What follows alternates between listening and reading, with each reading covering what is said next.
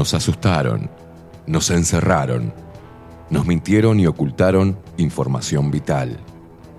Nos echaron de nuestros trabajos, separaron a nuestras familias, nos alejaron de nuestros amigos.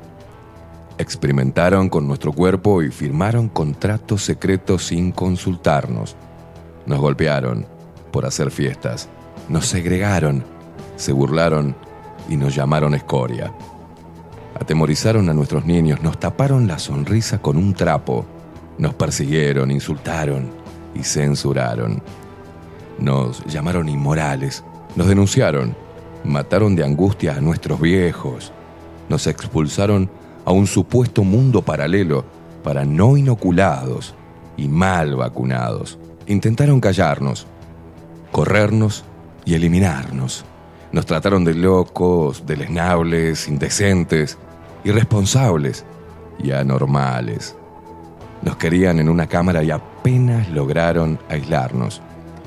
Pero peleamos, nos informamos, aprendimos sobre leyes, sobre ciencia y medicina, sobre derechos consagrados, repasamos la historia, nos movilizamos, bailamos, nos abrazamos, nos besamos, nos encontramos y nos hicimos más fuertes, nos unimos, nos conectamos. Ahora el problema es de ustedes, ya que pasaron de subestimarnos a temernos. Hoy somos padres, hijos, hermanos, abuelos, hombres, mujeres y niños, seres humanos de todas las edades, de todos los palos y pelos políticos, de todos los estratos sociales y culturales, del interior, del exterior, de acá a la vuelta y de a kilómetros de distancia. Hoy decidimos no creerles absolutamente nada y enfrentarlos. Estamos más fuertes y preparados que nunca para hacerles la guerra. Intenten encerrarnos de nuevo y verán en qué nos hemos convertido. Hoy no cedemos, no retrocedemos ni ante los palos. Hoy no pasarán ni nos doblegarán. Hoy pisamos fuerte el suelo de nuestra tierra, nos cruzamos de brazos y levantamos el mentón, desafiándolos con la verdad. Hoy somos lo que siempre debimos haber sido. Seres humanos con el corazón encendido, la mente fría y un espíritu reforzado de energía guerrera. No somos sus esclavos. Hoy somos una puta legión con hambre de libertad.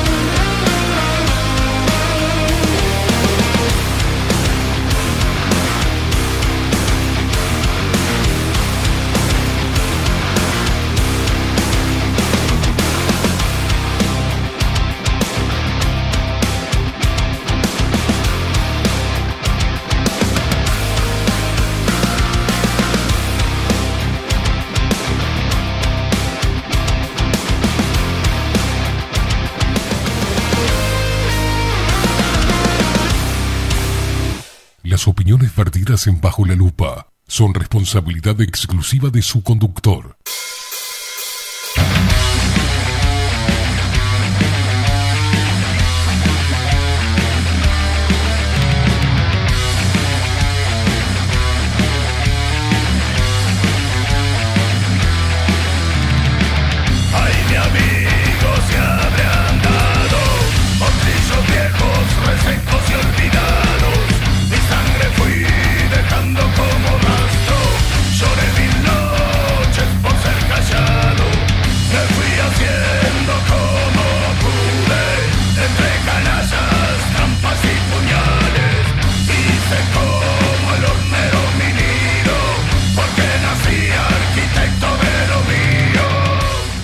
Pero muy buenos días. Bienvenidos a un nuevo programa de Bajo la Lupa por aquí por bajo la lupa.uy. Más independientes que nunca.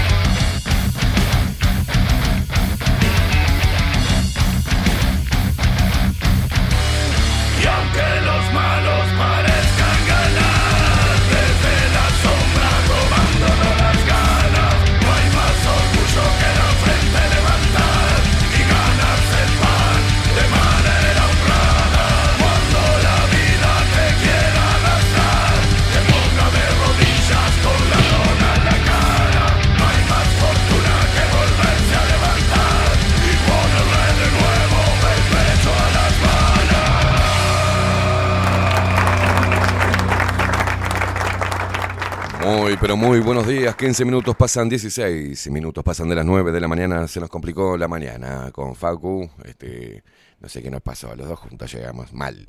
Señoras y señores, ¿cómo les va? Ah, se fue. Sí, sí puede ser. ¿De mañana ya temprano? Eso es lo que le está quedando del, de lo que... Eh, completita la mañana. Señoras y señores, bueno, están los portales de noticias con que encontraron el medio hermano de Marcetti, la putísima madre, ¿no? Pero ahora estaba mirando que Antel, Antel de todos, parece que no es de Antel de todos. No, no, no es Antel de todos. Le da plata a sus amigos, da plata nuestra, ¿no? Porque es una empresa del Estado. ¿Cómo me gustaría que pase eso, viste? Que, que haya un decreto. Luis, que las empresas del Estado no puedan poner publicidad. Porque si son del Estado, si no nos queda otra, ¿para qué nos hacen publicidad?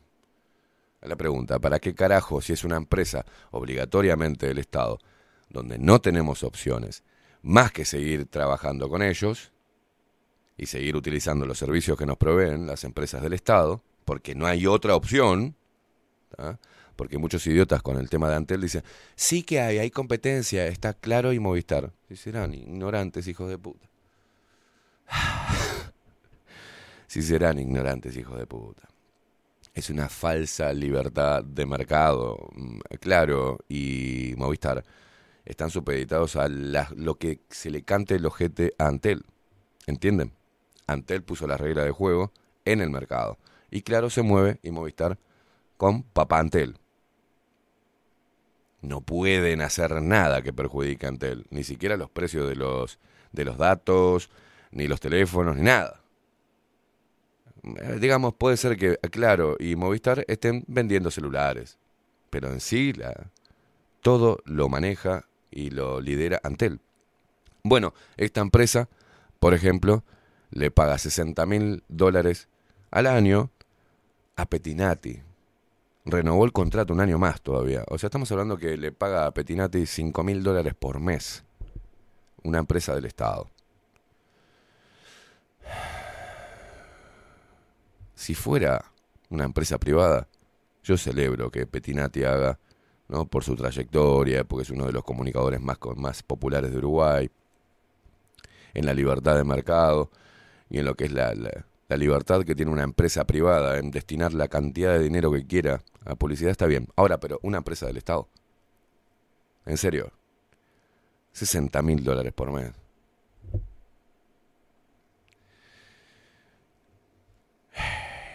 Qué hermoso. Y bueno, será alcahuete, pero vacunas y judío.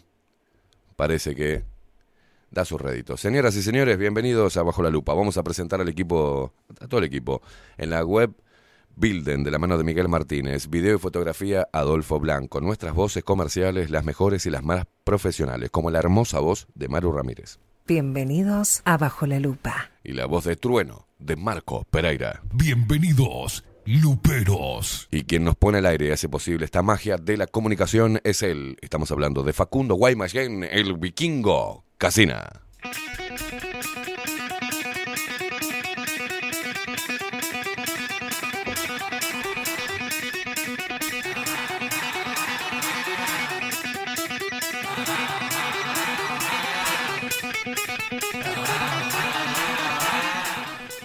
Me fue la mano con el azúcar en el café.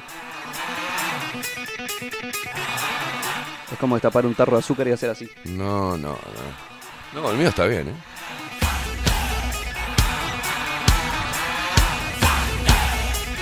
El veneno blanco.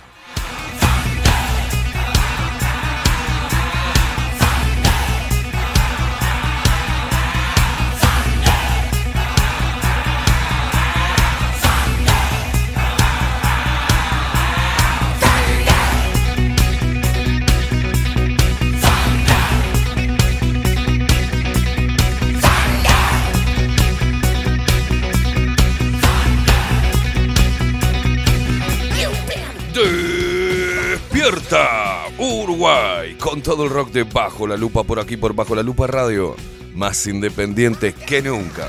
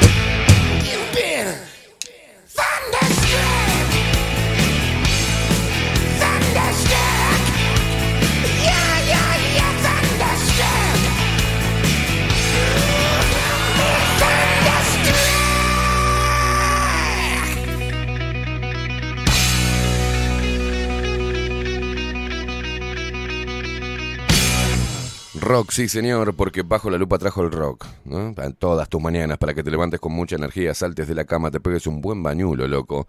Y si le querés poner azúcar al café, ponésela. Porque según el macho de José Jardín, putos, el café no lleva azúcar. ¿Quién te dijo? ¡Cafecito! ¿Quién te dijo, pelado? ¿Pero qué te haces el macho? Ay, no lleva azúcar. Ay, qué macho que sos. Te creció dos centímetros más el pene, mirá, por tomar café. Café amargo. ¡Ah! Pero qué valientes. ¡Ah! ¡Qué masculino! Bueno, para que los que no toman, los que toman café con azúcar y sin azúcar salgan a la calle a ganarse el pan de manera honrada, poniéndole siempre con o sin azúcar el pecho a las balas. Y vos, y mamú, también. Querías igualdad, boluda. Ay, sí, porque me reempoderé. Bueno, levanta el ojete de la cama, pegate un baño y salí a la calle a ganarte el pan de manera honrada. Vos también. Pero vos ponele los pechos a las balas. Mm. Ay, qué macho que sos, José.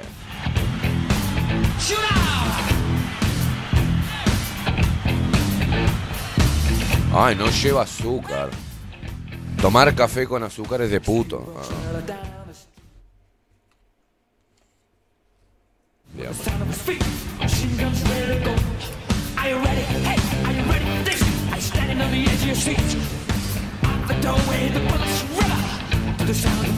Ay, José Jardín. Son nuestro líder, José Jardín. Tranquilo, gladiador. Ah.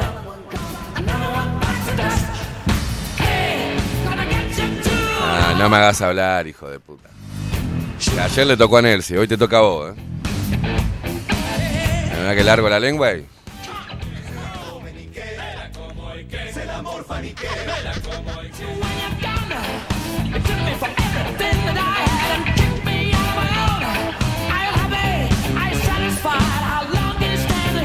Hoy hacemos hashtag Todos somos Nelsi, ¿eh?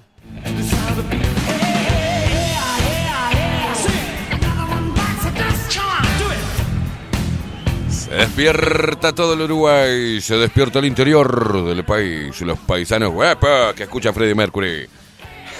Las paisanas piernudas. Shoot it, shoot it. Come on. Me voy a comprar un shortcito de esos para andar en la playa este verano. No, cheque.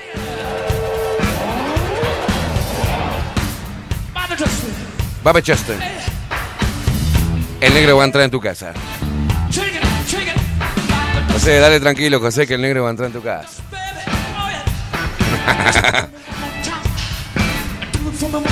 Mirá que empieza a hablar del vecino, lo mudo, José. No me rompa los huevos, José. Que te dejo pegado. ¿Para qué me cuentan si sabe cómo me pongo? A ver, y entonces, claro, y entonces el tema azuquita para el café, ¿qué? Es un crimen.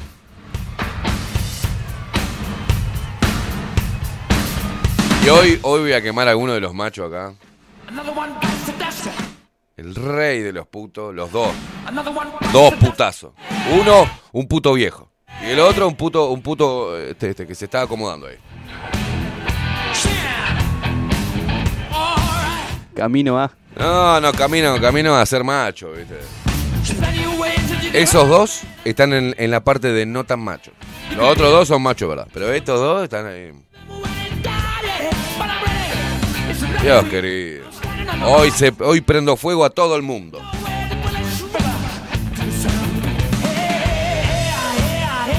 Se despiertan nuestros hermanos argentinos que nos escuchan a través de Radio Revolución 98.9 de la ciudad de La Plata.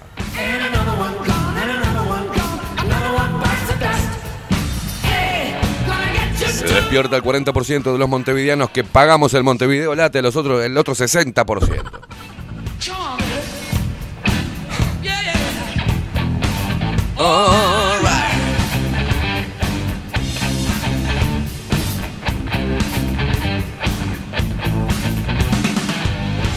Y nos podés seguir a través de todas las redes sociales, ¿eh? arroba bajo la lupa uy, en Instagram, en Twitter, en Facebook. A mí también me seguís en todas las redes sociales, arroba Esteban Caimada. Estoy en todos lados, hasta en TikTok. ¿Cómo te comunicas con nosotros? A través de Telegram, tu hermana. ¿ah? En Telegram, en el buscador, bajo la, arroba bajo la lupa uy. Y ahí nos encontrás. Si no, agéndate el teléfono 099-471-356. 099-471-356.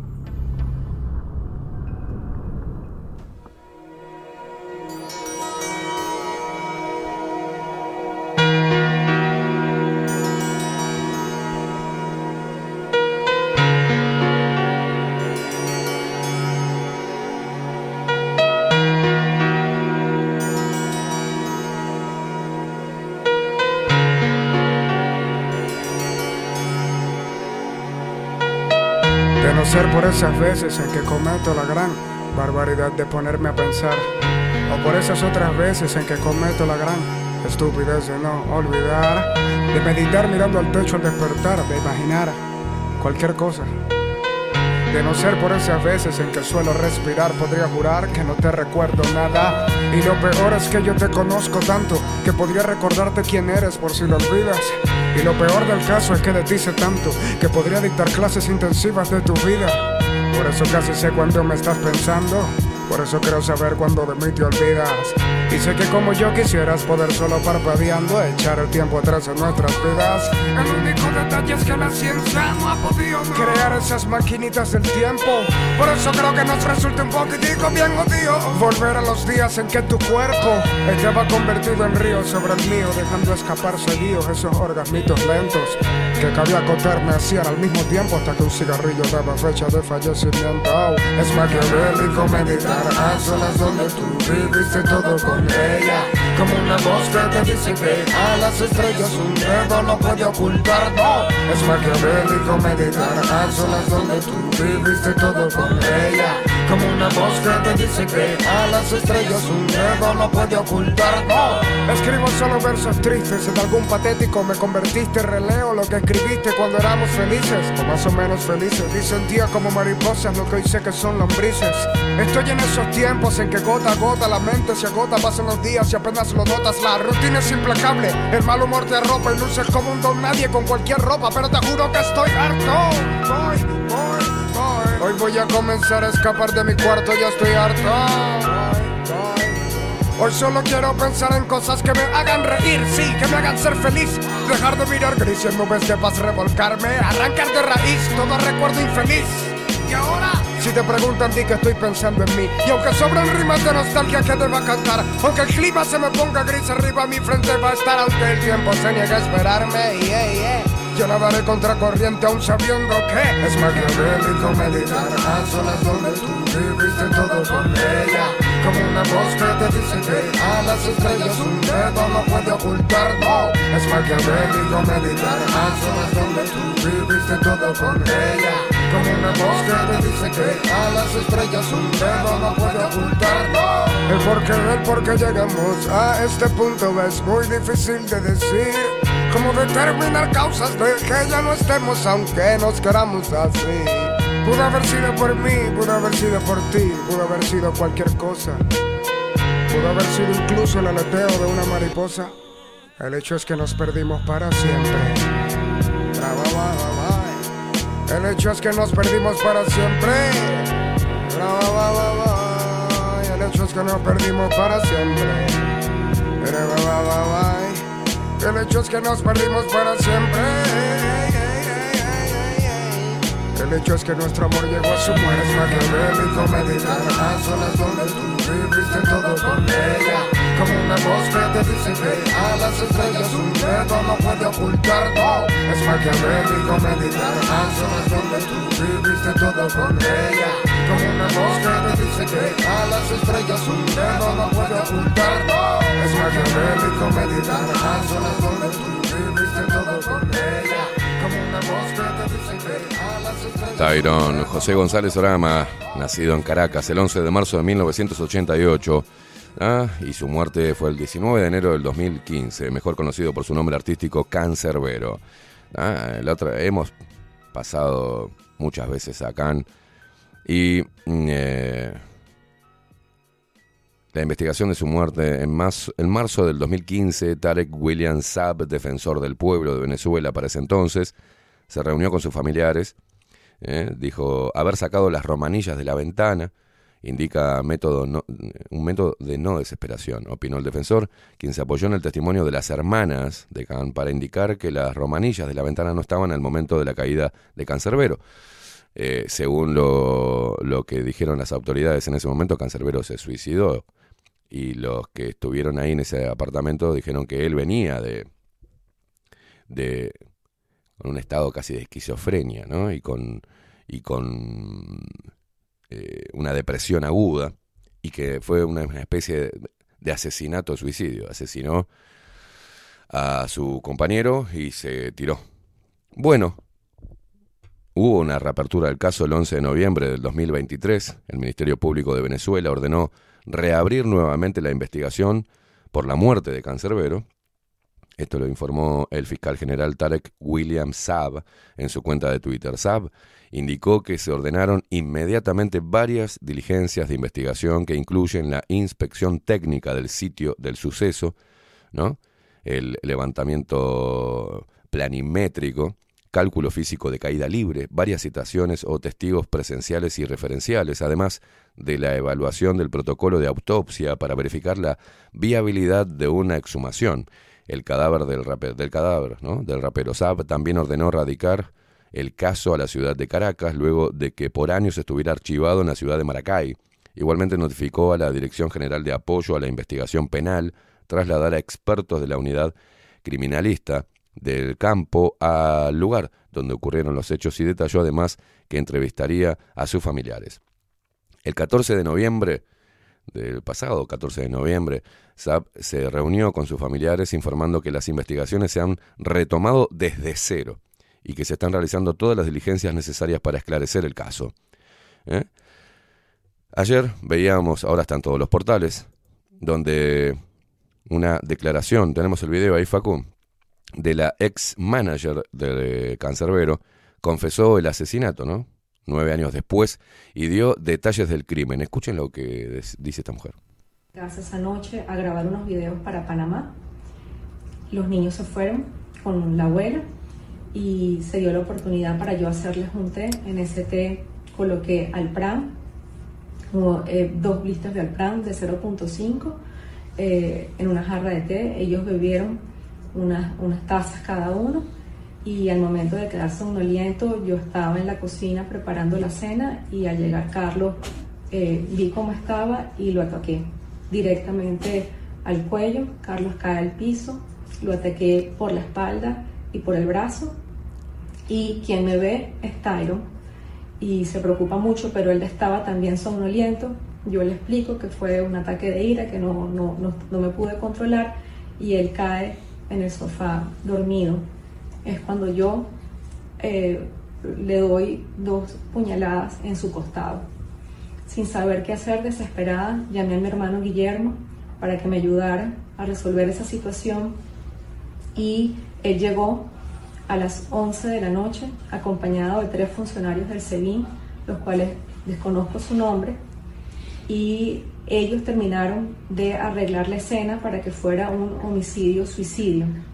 Eso quiere decir, a Carlos terminan de darle las puñaladas, mi hermano Guillermo le da cuatro puñaladas, el resto lo hacen los funcionarios del SEBIN, el cuerpo de Tyron en el mueble lo traen para la cocina, se le quita la franela, eh, se le da un tubo, se le da con un tubo por la cara. Guillermo es el que lo hace, mi hermano, y luego de eso eh, nos explican qué es lo que tenemos que hacer, que es lanzarlo por la ventana para terminar la escena del homicidio-suicidio. Es lo que nosotros hacemos. Mi hermano se va del apartamento porque no puede estar en la escena. Yo me cambio, hago, hago la escena de que fue en ese momento, pido auxilio a los vecinos y eh, al, tiempo es que llega el 6CPC, quienes se cuadran con mi hermano y mi hermano les ofrece 10 mil dólares. Bueno, ahí teníamos el video. El ex eh, fiscal general Tarek William Saab, el que hacíamos mención hace un rato, presentó en una declaración a la prensa videos de confesiones como este de los dos homicidas de Tyron González, más conocido como Cancerbero, a quienes identificó como los hermanos Natalia y Guillermo Améstiga, ¿no? Eh, bueno, acá... Tras la reapertura del caso nueve años después de que ocurriera su muerte, la Fiscalía de Venezuela reveló ayer que el rapero cancerbero fue asesinado entonces, en 2015. ¿no? Eh, Dice por acá, Natalia Méstica, ex manager del artista, que la que escuchábamos, relata en uno de los videos divulgados por Saab que drogó a Cancerbero y a Molnar, quien era su esposo, al poner una alta dosis de Alpram, un medicamento para tratar la ansiedad, en una bebida. Luego los apuñaló. ¿No? Y escuchaban ustedes. Después llamó a su hermano Guillermo, productor musical, para que le ayudara a encubrir el doble asesinato. Y esto fue lo que comentaba la mujer. ¿Por qué ahora ¿Por qué de esta manera, así con tanto lujo de detalle? Muchos están diciendo también, parece que estuviera leyendo. Ni idea.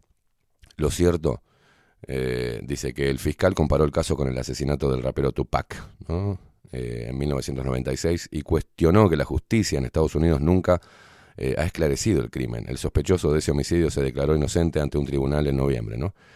Este año la revista Rolling Stone eh, conmemoró los 50 años del hip hop con un ranking de los mejores raperos en español y Cancerbero ocupó el primer lugar de la lista. Nos vamos eh, a la pausa con más Cancerbero y a la vuelta ya está Aldo Mazzucchelli, bien tempranito, para despedir el año con su columna Extramuros. Pausa, ya venimos.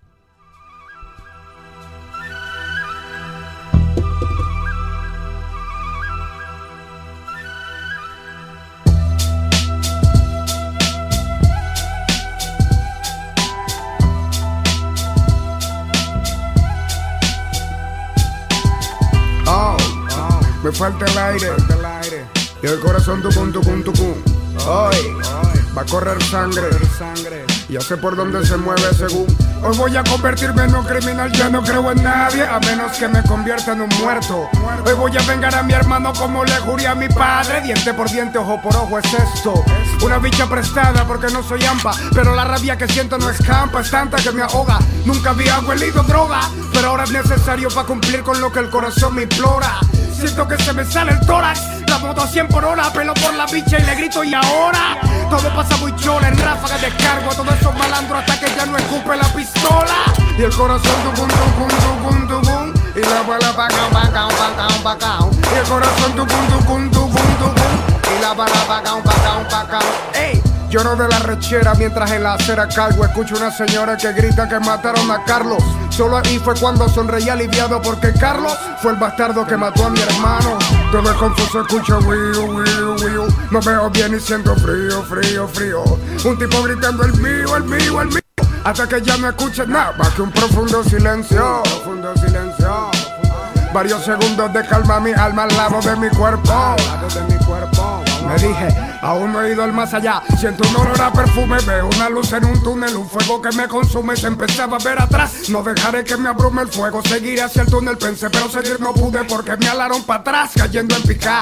Montañas negras de azufre con un olor a mierda. Cuerpos deformados que sufren. Caí sobre una piedra. Un barco viejo con un viejo me esperaban. No me respondían nada. Almas el barco golpeaban. Él me llevó donde Cerbero, que dijo no morderme porque le gusta mi nombre de rapero.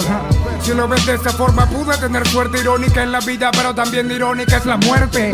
Me desperté ya sentado sobre un estrado y un jurado de malvados decidiría mi suerte. Recuerdo que fui golpeado y trasladado a un sitio en uno de los círculos con un montón de gente. Por vengativo y asesino, se quemará por siempre, por toda la eternidad como castigo. Vi muchos rostros conocidos y me sentí sorprendido porque no pensé que estuvieran conmigo. Personas que lucían buenas en el mundo, como el Che Guevara incluso, como Juan Pablo II. Presuntos de la Lama, Calcinado Jomao y los difuntos Tefari Maconen y Beethoven juntos. Me asombró mucho saber que estaban aquí. Ya volvemos.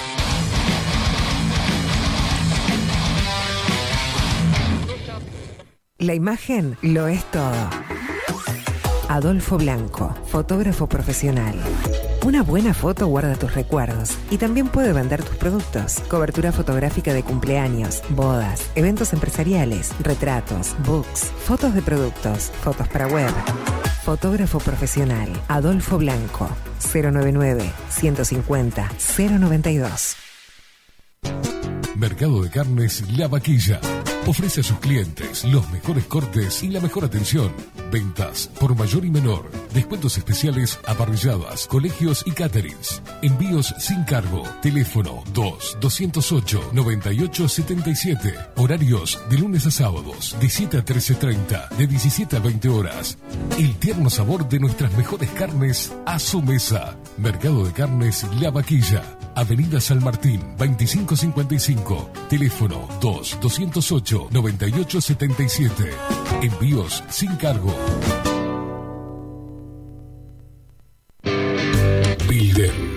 Transformación digital.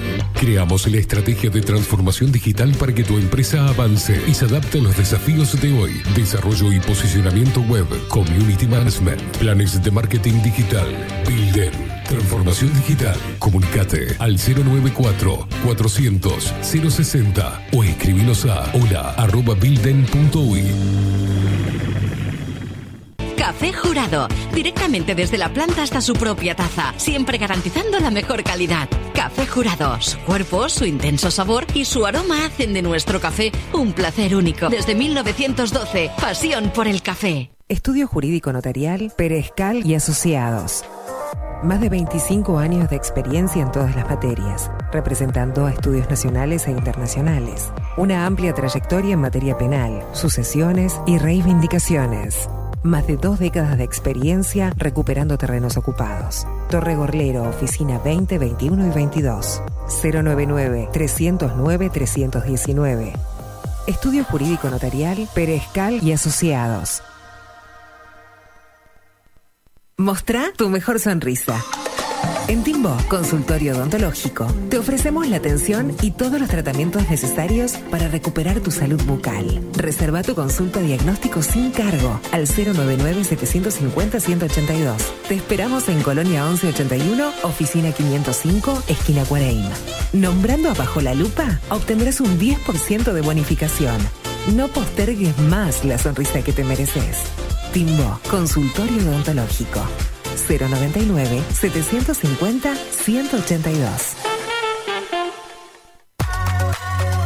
Mercería Las Labores.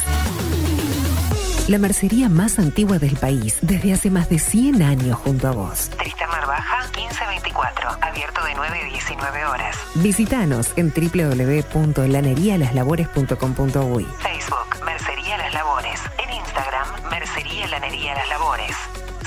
094-893-881. En artículos de mercería y lanería, lo que no encuentra aquí no existe.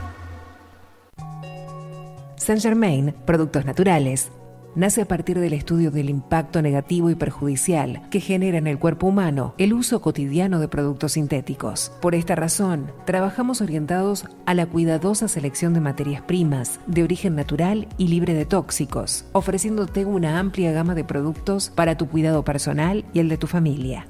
Arroba Saint Germain Cosmética Natural. Saint Germain es tu alternativa natural. Claravisión. Somos una empresa joven con un equipo de profesionales con más de 30 años de experiencia en la toma de visión y en la adaptación de lentes de contacto. Nuestra misión es mejorar la calidad de vida a través del trato profesional y personalizado con nuestros clientes, satisfaciendo sus necesidades y resolviendo sus dificultades de visión. Comunícate con nosotros al 2402-1370 o al 099-660081. Óptica Clara Visión, Eduardo Acevedo 1581. Mejorar tu calidad de vida es nuestra misión. Todos los productos que necesitas los encontrás en Mini Market Teoneco. Estamos en la entrada de Playa Pascual en la Parada 2, abierto las 24 horas para brindarte un servicio express y la mejor atención. Mini Market Teoneco. Te esperamos.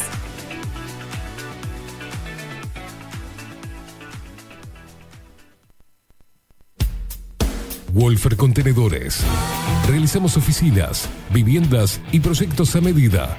En Wolfer Contenedores armamos el proyecto para tu vivienda con uno o más contenedores. Visita nuestro showroom en Ruta 1, kilómetro 155-500 y elegí tu vivienda.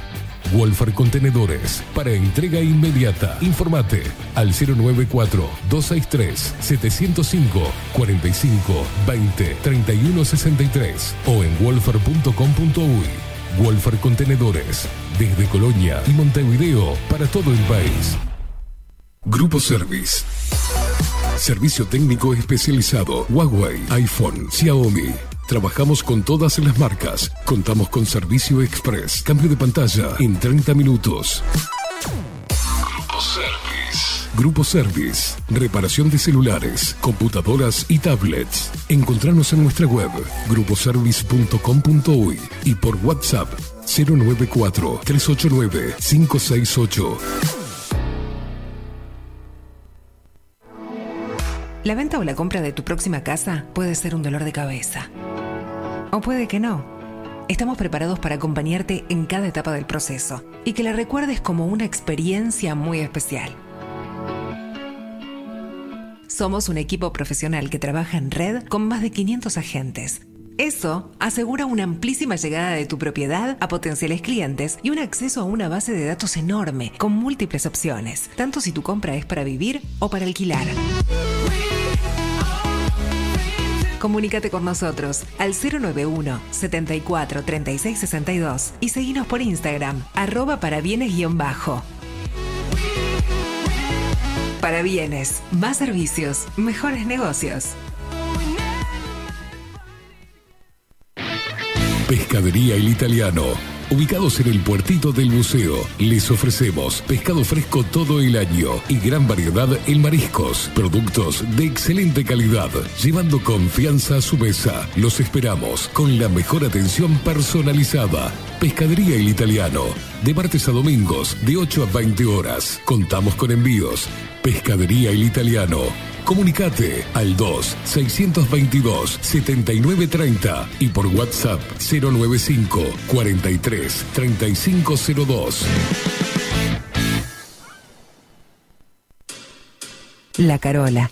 13 años haciendo las mejores paellas y tortillas españolas de Montevideo. Sus chefs, Marcos y Carola, no solo ofrecen las mejores paellas, sino que también tienen las mejores pavlovas de la ciudad. Cuentan con un jardín exclusivo para tapeos, degustaciones de vinos y reuniones familiares. También ofrecen un menú express con opción de pasta y jugos naturales. De martes a viernes a partir de las 20 horas, sábados y domingos, también al mediodía. Instagram, La Carola Tapas. Gonzalo Ramírez 2225, esquina Juan Polié. Reserva tu lugar 099 24 20 72.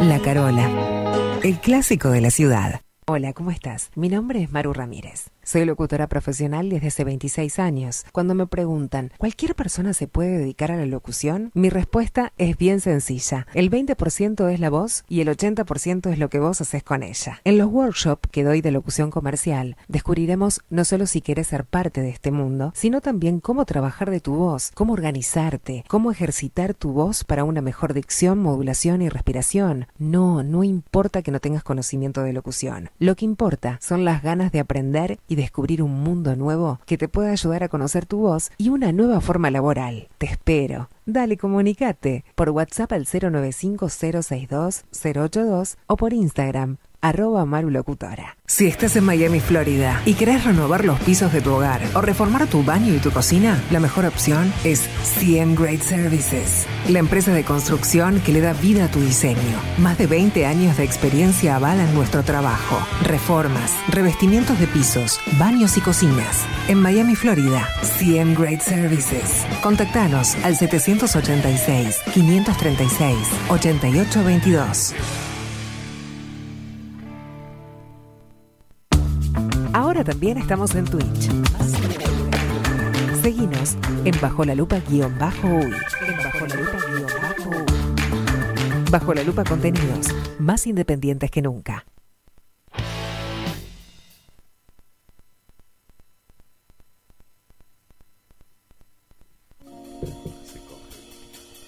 Extramuros. Aldo Mazzucchelli y su columna Extramuros. En Bajo la Lupa.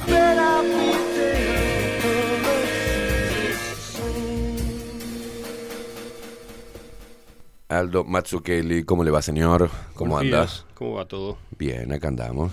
Tanto tiempo. Tanto tiempo. ¿Cómo, cómo está? Estaba, la gente estaba preocupada por usted. Lo más bien, hace dos semanas que, no, o sea, dos semanas tuve inconvenientes y de hecho hoy también tengo, por eso este, tuvimos que adelantar un poco el horario. Pero bueno, también no quería dejar de venir antes de que terminara el año para darle un cierto cierre a este ciclo, largo ciclo. Porque fíjese que estamos desde enero del 21, si no me recuerdo mal. Mm. O sea, pasamos solitos el primer año de pandemia, después nos juntamos. este, Nos quedamos en casa, lo que pasa. eh, pero cada uno estaba haciendo su- sus cosas ya. Este, mm, y bueno, y mm, el año que viene veremos cómo es, cómo, cómo es el mundo, ¿no? Eh, yo tengo un, un comienzo de año un poco complicado, voy a tener que, creo que voy a viajar este, a- en verano, no sé, febrero, marzo, por ahí. Bien. Este, tengo un proyecto grande, otro también que estoy empezando, que veremos si funciona. No voy a decir nada todavía porque No digas funciona, nada. No vale la pena. Este, y, y bueno, entonces acá estamos. Hay una cosa que se me ocurrió. Primero pensé en hacer este, una especie de balance O sea, repasar un poco los cinco o seis capítulos grandes de cosas que, que fueron pasando en este tiempo que compartimos estos dos años este y medio, casi tres, ¿no? Casi tres años con usted. Eh, y que fuimos reflejando en la revista, pero dije, no, pero primero lo que tengo que poner atención es en los errores que cometí. Porque todos cometemos errores, Entonces me gustaría repasar algunos que fueron para mí grandes. Si bien algunos se notaron y otros no tanto. Este. Porque también creo que uno aprende más de lo que se equivoca, ¿no? O sea, a mí me costó un tiempo. El primero que, que recuerdo así que quizá a ver, cuando uno dice cometí tal error sobre un tema que no es, que es un tema de opinión, claro. También podría pasar que aquello haya sido un acierto y la posición que tengo hoy sea un error, ¿verdad? Bien. Pero no lo sé. Pero entonces voy a decir lo que yo considero que es un error. Hay otros que son errores directamente. Pero este es algo que considero un error, pero que me parece quizá el más interesante porque muestra cómo fue todo. cómo, cómo, es que uno va pensando, ¿no? En cierto modo. Porque cuando allá por el otoño de 2021, cuando estaban, este, cuando estaba reciando la vacunación en los muertos, este, hubo un hubo un pedido de informes en Estados Unidos, un FOIA, este, y yo lo, conseguí enseguida y tenía este, todos los mails de, o no todos, pero una gran cantidad, miles de hecho, de mails de Fauci. De Fauci que después todo el mundo los vio y se conoció, pero en aquel momento era bastante primicia porque no había salido en ningún lado y era la misma semana que, es, que fue, aparecieron, o sea que fueron publicados en Estados Unidos. Publicados quiere decir puestos en un sitio web debido al, pedido de Foya, o sea, ni siquiera la prensa norteamericana había hecho gran cosa con eso.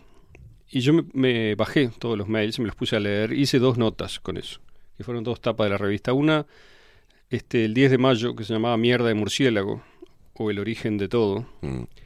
Y otra, que yo creo que esa sí es más importante, esta también, pero aquella este, fue bastante pionera, que es este, una nota que salió en junio, o sea, porque había que tomarse tiempo para leer todo, ¿no? Y lleva muchas, muchas horas, que era acerca de quién dirigió la respuesta global a la crisis de COVID, ¿no? Que mm. es cuando pusimos en tapa a Jeremy Farrar y al Welcome Trust y todo eso. En aquel momento todo eso era muy nuevo, pero en la primera nota, que es la de, del origen, este, yo todavía no entendía bien cuánto era, eh, o sea, dos cosas grandes para mí. Una era, yo tenía una imagen de China bastante parecida a la de la propaganda norteamericana y occidental, y que ahora no tengo. O sea que ese cambio, este, se empezó a dar, yo diría, a partir de esa nota y todo lo que trajo después para mí mismo, cuando uno relee o, la trata de, ¿Qué pasa? Yo creo que uno aprende cuando uno primero tiene que tener alguna idea y luego rozarla con las cosas y ver cómo funciona, ¿no? Entonces, en aquella nota, este, la hipótesis gruesa era que Peter Daszak, el jefe de la EcoHealth Alliance, junto con financiación y científicos norteamericanos habían trasladado la investigación de ganancia de función a Wuhan y que eso contaba, digamos así, con el que era una especie de proyecto conjunto de los estados profundos norteamericano y chino que estaban trabajando juntos ahí. Mm. Yo hoy no pienso eso.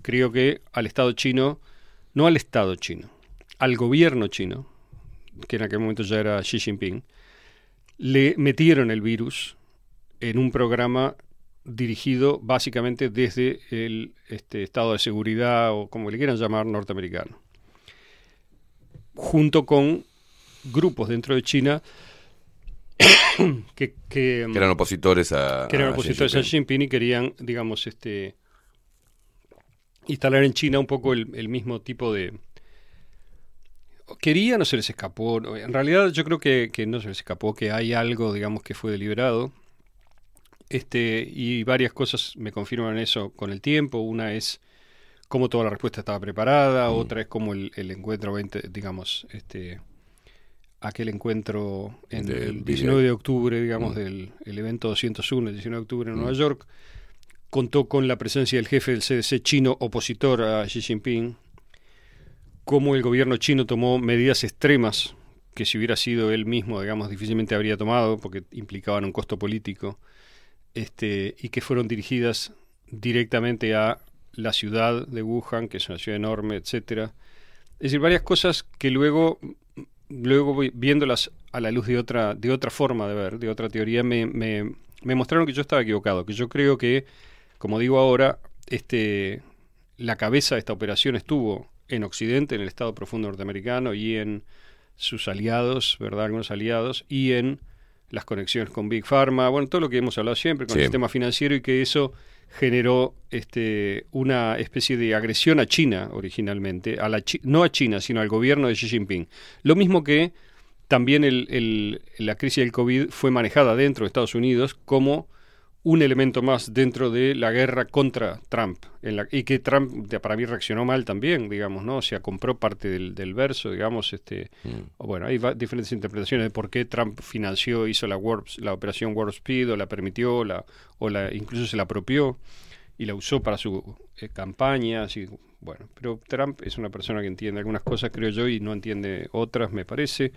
En todo caso, eso fue lo que, lo que es el primer, digamos, gran gran error que yo veo de, de parte mía. Probablemente haya gente que esté de acuerdo con aquella nota y no esté de acuerdo conmigo ahora, lo cual es perfectamente legítimo. Yo puedo estar equivocado ahora y haber este, Estaba en lo cierto en ese haber momento. Visto, haber visto claramente en aquel momento, pero estoy yo diría que hoy estoy seguro de que no.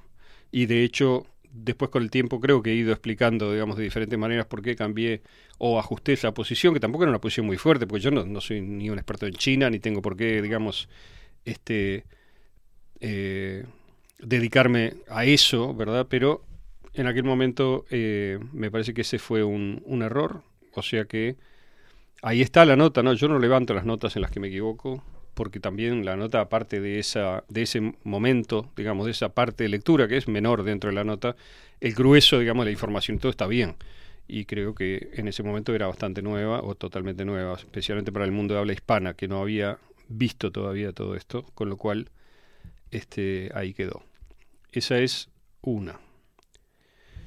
Después, antes de la guerra de Ucrania, segunda, esta es más, más discutible, ¿no? Este, yo había leído una, una, una nota de Thierry Meissan, que es un periodista francés, un investigador y este ensayista de, sobre todo de geopolítica, con una larguísima trayectoria, muy interesante, con muchos aciertos, yo creo, durante muchos años, que allá por el 8 de febrero publicó en su, en su sitio, publicó un análisis de lo que estaba pasando entre Washington, Londres y Moscú en relación con Ucrania, y también entre Moscú y Pekín, Beijing en relación con el acuerdo que en aquel momento se había, ya se había firmado el 4 de febrero entre Xi Jinping y Putin. Y el, lo que lo que Meissan adelantaba un poco, no lo dice directamente así, pero era este algo como que mm, no iba a ocurrir la invasión de, Ucr- de Ucrania porque no era en el interés directo de Putin ahora, sino que Putin había pasado los últimos 15, 10 años, digamos, evitando eso, o tratando de, de deflactarlo, como llamar, de, de apagar ese incendio, y que no iba a caer ahora en la provocación de Washington y Londres. Bueno, evidentemente pasó lo contrario.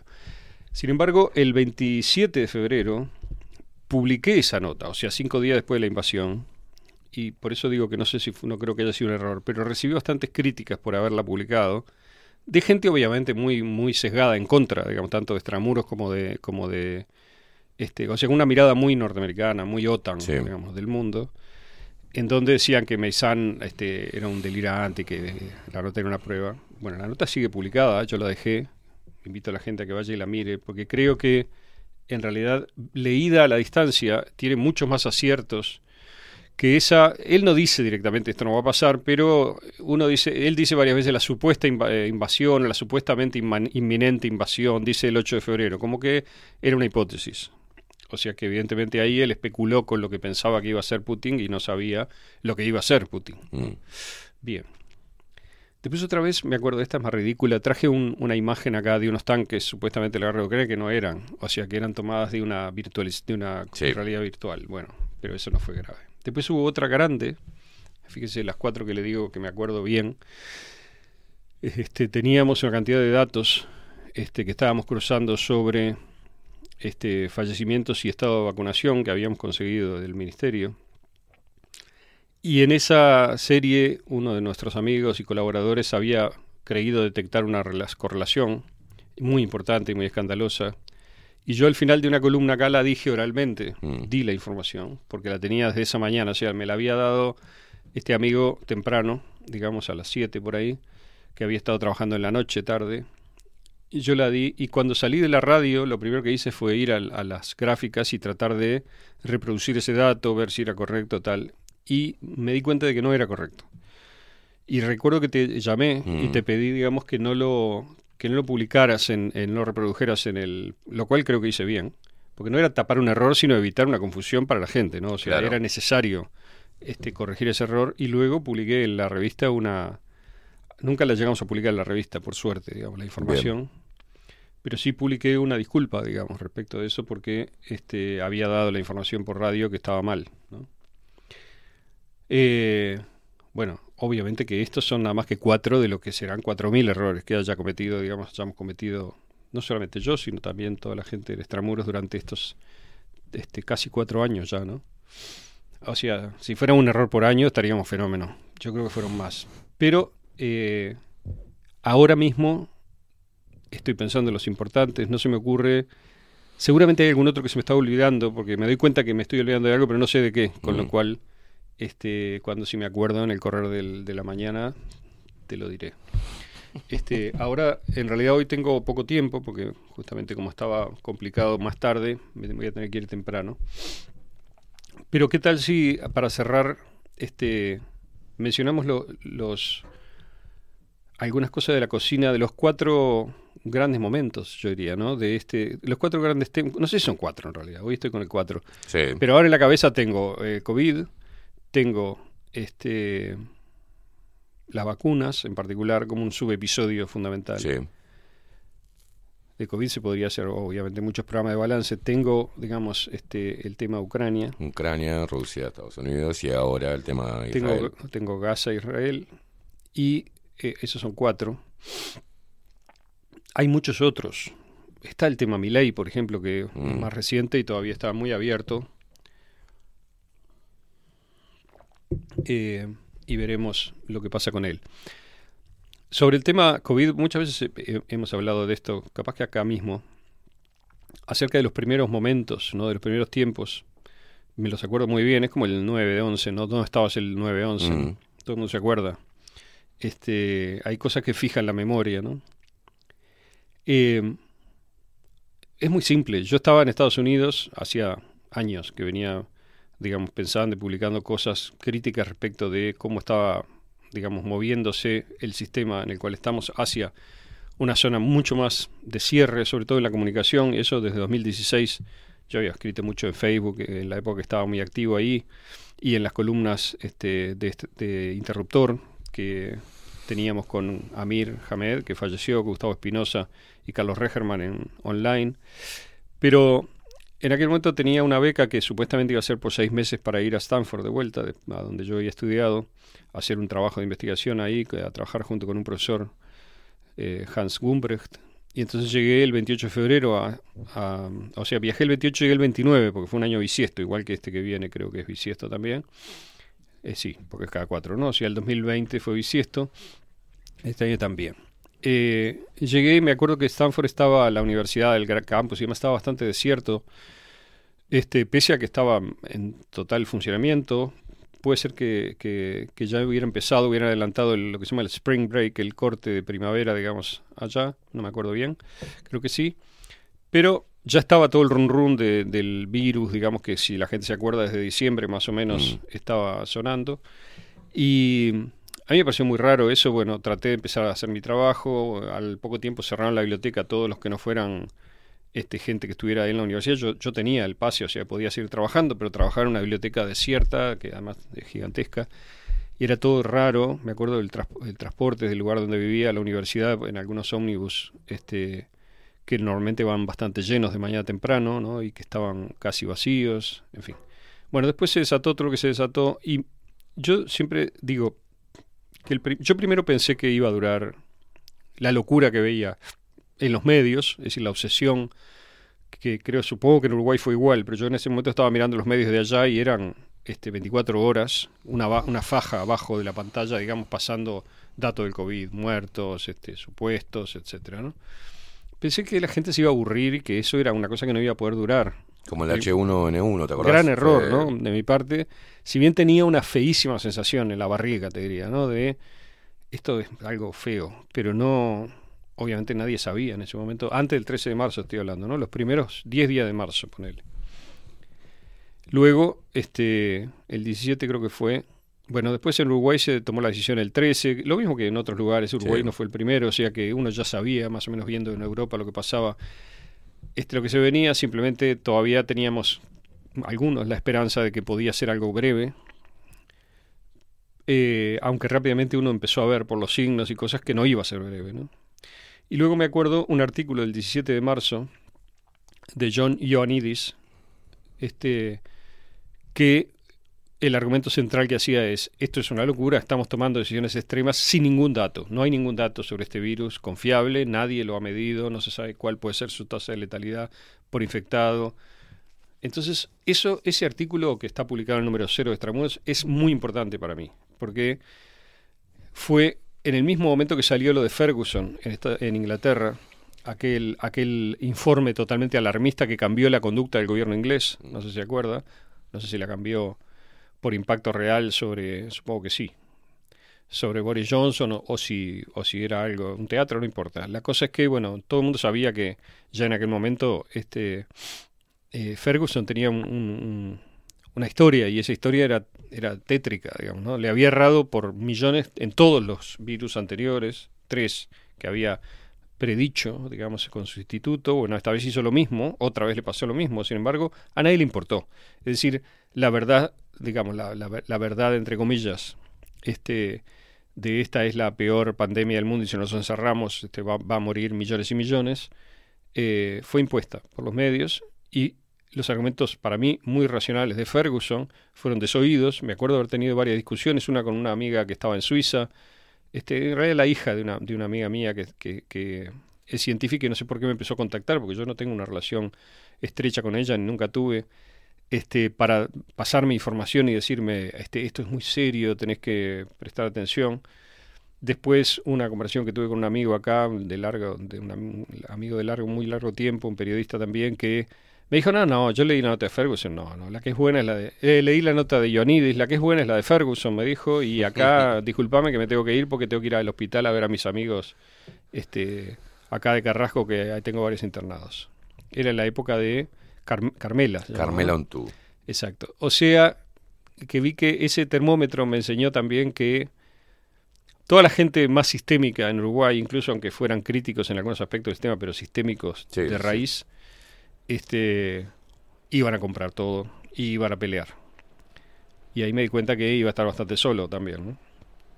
Bueno, después me tuve que volver porque la gente acá me decía, y incluso allá, digamos, allá se cerró del todo la universidad, o sea que yo no podía hacer nada, estaba Mm. encerrado en un apartamentito, este, y no se sabía cuándo se iba a abrir, y lo que sí se amenazaba es que se iba a cerrar el aeropuerto de Montevideo y no- nadie iba a poder volver, entonces me tuve que volver, o sea que corté, digamos, el, el- la estadía y me- el 20 por ahí de marzo, 21 me volví.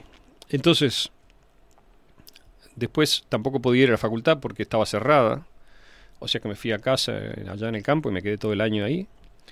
Este, y bueno, y, ese semestre arrancamos con la revista, que Nobleza Obliga, el número cero, que no es el uno, porque nosotros teníamos un equipo y teníamos un modelo para la revista, pero no teníamos este, la fecha de salida.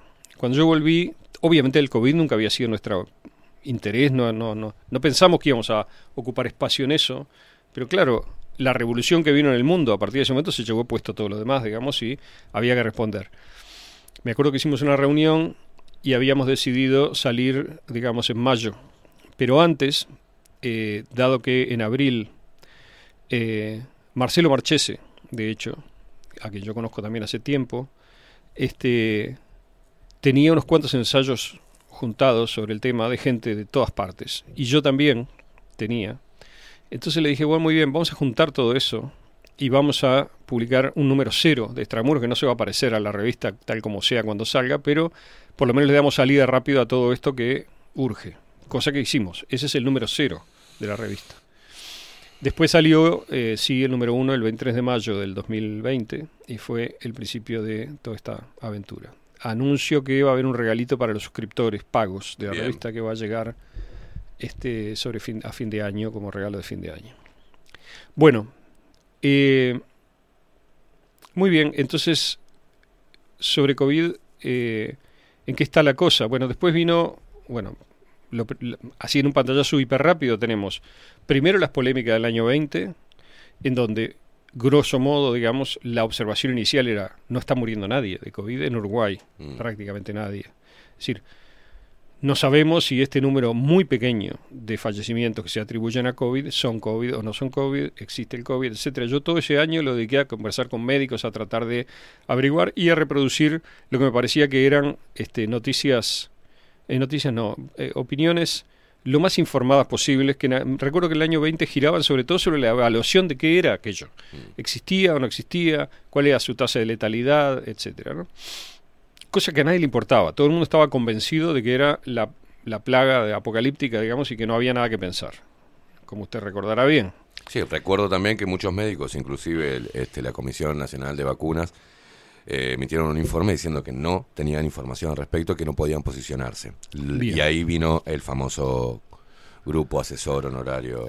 Claro, a mí cuando empezó, primero las conferencias de prensa de la calle y el gobierno con Delgado y la calle, Mm.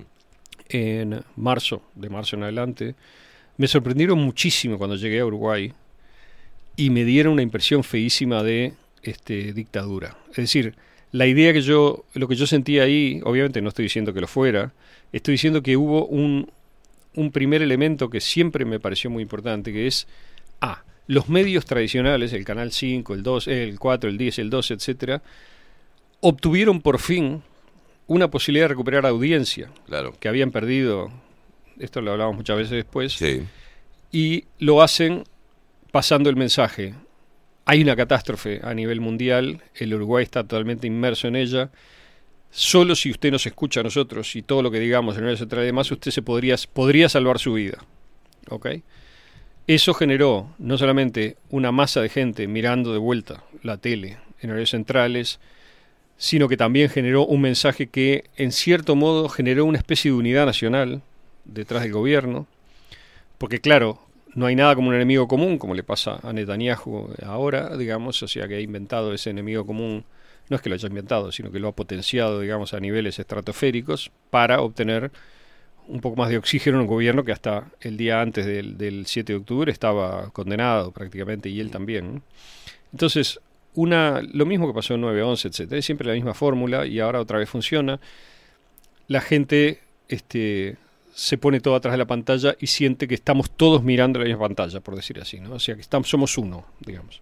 O sea, que una especie de, a su vez, este, ¿cómo decir?, sentimiento de uruguayidad que se re- re- rehabilitó y que le dio, por supuesto, piola, digamos, a los publicitarios para empezar a generar campañas nacionalistas de la peor especie para mí, asquerosas, ¿no? Este, apelando, digamos, a la, a la camiseta, la- al fútbol, porque acuérdense que hasta el Gach y todos hablaban del fútbol, o sea, de un nacionalismo futbolero Sí. como metáfora fundamental para, para plantear lo que, las medidas que se les ocurría que había que hacer respecto de COVID. Luego, también en ese año fue evidente que había una cientificación del gobierno, o sea que lo que eh, decía, creo que uno de los que lo dice mejor, ya hace 30 años, es este Lyotard en la condición posmoderna, que dice, bueno, en, este momento este, la, la ciencia es la legitimadora de los gobiernos y la, y la tecnología, y los gobiernos y la ciencia están casados, digamos, y bueno, yo pienso que la crisis de legitimidad que tienen los gobiernos en Occidente, en todo el mundo, ha generado una alianza aún más estrecha con su legitimador fundamental, que es la ciencia con C grande, o sea, una especie de religión cientifista, que tiene y empezó a adquirir además con más intensidad ya en los últimos años unos aspectos como, como metafísicos, como trascendentes, ¿no? De vamos a vencer a la muerte, vamos, este, vamos a crear un nuevo hombre, el transhumanismo, etcétera. Las eh, somos todopoderosos. Ese es un poco el mensaje, ¿no? Este, y la gente compra ese mensaje porque además se le vende bajo recubierto con una, con una capa azucarada de comodidad y de entretenimiento. Comodidad de entretenimiento, bueno, de esto hemos hablado muchas veces. Entonces, en aquel momento fue evidente todo eso. Para mí, para nosotros en la revista, lo publicamos, publicamos una cantidad de ensayos sobre ese tema y sobre el tema también profundizando sobre las formas en las cuales se podía se había creado el relato legitimador de COVID, es decir, de esto es lo que está pasando. ¿Cómo se legitima decir que esto es lo que está pasando? Bueno, por un argumento de autoridad, o sea, cito a los científicos, a los políticos de túnica, como yo les llamé en ese momento, o sea, a los científicos que, que generaban, este, eh, digamos, la representación de la ciencia frente a la sociedad, y por lo tanto se le decía a la sociedad, esto es lo que los científicos principales, cosa que siempre fue falso, pero son los representantes oficiales de las instituciones científicas. Eso sí es cierto. Claro. Instituciones que también discutimos estaban financiadas de, de, pies a cabeza por la industria y por lo tanto no tenían independencia científica justamente para pensar y para este, hacer un juicio que pudiera contradecir los intereses de los que tenían grandes intereses en esto, con lo cual ahí estaba montado el teatro. Hacia fines del año, hacia el, creo que fue el 5 de diciembre, fue, publicamos una nota que fue absolutamente pionera, eh, que es CT, el agujero negro del periodismo de pandemia, ese fue el título, no fue el mejor título, pero lo que hacía la nota era discutir y mostrar cómo el PCR trucho era la base de todo. Eso había sido mencionado aquí y allá de una manera yo creo bastante light, pero no vi en ningún lado, ni siquiera en otras lenguas tampoco publicado esto de esta manera en ese momento. Después rápidamente explotó eso, porque evidentemente era cierto. Hubo contestaciones de todo tipo, fallidas. Este, ahí fue cuando los ataques más duros contra la revista vinieron. Ahí fue cuando la mitad de los colaboradores se fueron, porque se dieron cuenta de que lo que decía la nota era demasiado grave para el sistema. Mm. Y si se quedaban, digamos, este, estaban avalando algo que no podían avalar, según su punto de vista, porque de esa manera, digamos, quedaban extramuros, o sea, quedaban afuera de la muralla, digamos, del sistema. Eh, recuerdo unas polémicas ahí con algún periodista, que ahora sigue haciendo méritos, no lo voy ni a nombrar porque no vale la pena. Este, y. Eh, yo me acuerdo cuál era. Sí. ¿Cuál y quién es? Ahí fue cuando nos juntamos usted y yo. Este, tuvimos una primera entrevista a fin de año, me acuerdo, hará justo cuatro años ahora. Sí. Eh, no, perdón. Eh, a ver. No, fue después. Justo, hace justo tres años. No fue, no fue. Ah, no, perdón. Tiene, tiene usted razón.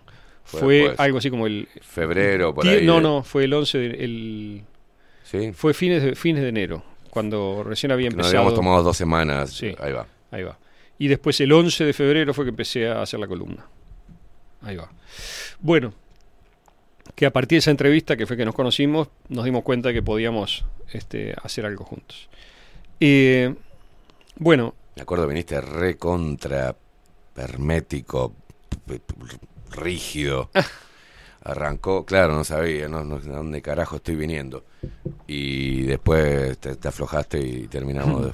eh, este, la gente también pedía una, una columna tuya y, y arrancamos en, en esto. Bueno, entonces, el, ese fue el tema COVID y en ese año 21 empezaron las vacunas, ¿no? Ahí nosotros rápidamente empezamos a denunciar lo que pasaba con las vacunas. Pero eso ya estaba preparado porque habíamos visto cómo se había hecho una campaña contra lo que muchos médicos decían que era eficaz y que valía la pena probar, hidroxicloroquina, ivermectina, etcétera. Entonces cerraba muy claramente que esa campaña totalmente arbitraria, absurda que se había hecho, que era evidentemente de las farmacéuticas, sumado a el casi obsesivo, digamos, este mensaje desde marzo del 2020, desde marzo de 2020. Sí. La única cura son las vacunas, hay que esperar las vacunas. Negamos que se puede usar cualquier otra cosa, salvo un medicamento que después se, se dejó de usar porque se mostró que era tremendo, pero bueno, en fin. Eh, veníamos siguiendo con mucho detalle eso. También el 2020 fue el año en el cual en Estados Unidos se hizo, o sea, ocurrió todo el lío de Black Lives Matter, todos los disturbios, digamos, y todo lo que pasó, el desorden, digamos, total, ¿no? En el cual estaba Estados Unidos en ese año, que para mí también fue muy intencionado, digamos, que terminó con el mamarracho de la elección, para mí, sigo diciendo, claramente fraudulenta del 2020, y la mentira de la invasión del Capitolio en el 2021, todo comprado absolutamente por, por, la, por la prensa uruguaya, por los periodistas de Horario Central, y por los liberalotes este, uruguayos que siguen viviendo en 1988 y que no ven ninguno de los problemas, aparentemente, de los cambios que están ocurriendo. Y a mí eso es lo que más me llama la atención, cómo el sistema se blindó respecto del cambio y cómo empezó a repetir boludeces. constantemente, o sea, cegándose con, totalmente a la información abundantísima que hay en el mundo, que no es que aparezca en un canal oscuro y anónimo de Telegram, aparece en una cantidad de, en un grupo cada vez más grande de periodistas, de comunicadores, de analistas, de científicos, de intelectuales que están, o estamos, digamos, este, haciendo otro, haciendo otra lectura, otro relato completamente alternativo de lo que está pasando. Y verdaderamente hoy están los dos relatos vivos. Yo creo que el otro está en respiración artificial porque lo mantiene, digamos, en la plata que se, que se ha metido en los medios grandes para mantener ese canal de legitimidad de los gobiernos actuales abierto. Pero yo insisto una vez más, para mí desde el primer día, no, eso es el final de algo, no el principio de otra cosa, sino en parte también es el principio de otra cosa, porque hay algunas cosas que siempre se avanzan, digamos, que van a, que van a quedar y van a pasar, que tienen que ver con usos de la tecnología y demás, gracias. Pero eh, lo grueso es lo que siempre hemos repetido, es el final de una larguísima etapa, el final de lo que se inauguró con la modernidad tardía en el siglo XVIII y, y XIX, ¿ok? En Occidente. Entonces, este, bueno, eso fue el 2021, toda la información ya directamente sobre vacunas, ver los efectos y ver cómo empezó a haber una correlación escandalosa, ver lo que pasaba en Bayers desde enero del año 21, ver lo que pasaba en Uruguay desde que se empezó a implementar la vacunación, ver, digamos, este, el discurso cerrado, absolutamente negado a considerar todo, ver cómo se contaban y atribuían los fallecimientos que se atribuían a, bueno, no voy a volver a lo que ya hablamos. Todo eso fue lo que pasó en el 21. Y yo creo que el 21 fue un año muy diferente, mucho peor en cierto modo que el 20, porque si el 20 fue Sí. el año de la instalación, digamos, este, de una narrativa falsa y de la creación de las bases para una transformación autoritaria, yo diría, de la cabeza de la gente, el 21 fue el año del desastre, del desastre real, personal, de miles y miles y millones de personas. ¿no? Eh, llegó el 22 y ahí pasaron dos cosas juntas. La primera fue Omicron, como le llamaban, Mm. que todo el mundo, digamos, que estaba mirando, se daba cuenta de que eh, se podía describir como una, este, como una enfermedad que atacó muy mayoritariamente a los vacunados, este, y que, es decir, mayoritariamente a los vacunados, quiero ser preciso, atacó tanto a los vacunados como a los no vacunados, pero el nivel de gravedad y las consecuencias y demás este, fueron escandalosas y cualquier discurso de la vacuna te proteges contra una enfermedad grave o muerte cayó. Sí. Y de hecho, recuerdo bien que ya en Israel en ese momento, que había sido el, el- el buque insignia, Sí. digamos, se levantaron voces muy claras diciendo, bueno, esto evidentemente destruye todo lo que estamos diciendo. Se intentó defender y tal, pero bueno, ya a esa altura la narrativa se caía a pedazos. No, como, de hecho, los periodistas pro sistema dejaron de poner a Israel como el ejemplo, ¿no? Este, de la noche a la mañana dejaron de hablar de Israel. venía, venía muy mal la mano para la narrativa oficial. Y entonces este, estuvo aquel ultimátum, digamos, de Rusia en diciembre Mm. del 21. No nos olvidemos el 2022 también, eh, viruela del mono. Claro, pero este, todavía no llegamos ahí porque, claro, casi el final eso ya. pasó en el 22, si claro, no recuerdo mal. final del 22. Este, pero ya todo eso es ya es forma parte de la chacota, ¿no? Ya no nadie puede tomar en serio. Es como la pirola. ¿vio? La pirola. Pirola. Bueno, eh, la variante pirola. Ahora, digamos, tenemos este todos los movimientos bélicos que se armaron, Mm. una caída brutal del mercado de la bolsa que ocurrió en fines de enero del 22. Mm. ¿Qué significa que todo el mundo sabía?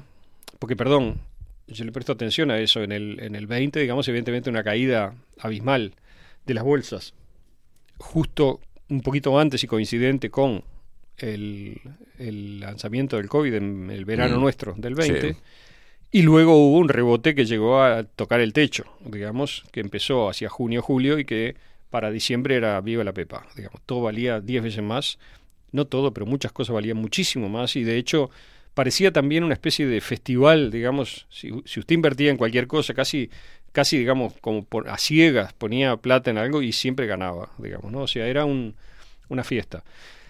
Eso eh, terminó de vuelta, o sea, hubo una, una gran caída a principios del 22 que anunciaba que iba a pasar algo que enseguida pasó, que fue la invasión rusa el 22 de febrero o el 24 de febrero, no recuerdo ahora, de Ucrania, la operación militar especial y un nuevo foco de atención que desviaba de la catástrofe que estaba ocurriendo con las vacunas a una cosa nueva. Exacto. Otra vez se lanzó la operación, esta vez, este, ¿cómo decir? Póngase la camiseta, ya no de COVID, sino de COVID y de Ucrania. Y de Ucrania. Recuerdo que tuvimos una discusión en la revista mu- muy interesante con mucha gente de la gente de reacción, digamos, estábamos todos, que fue allá en febrero, en donde, pese a que hubo discusiones y dudas y tal, este, dijimos, no, esto claramente otra vez es, fíjense lo que está pasando con la...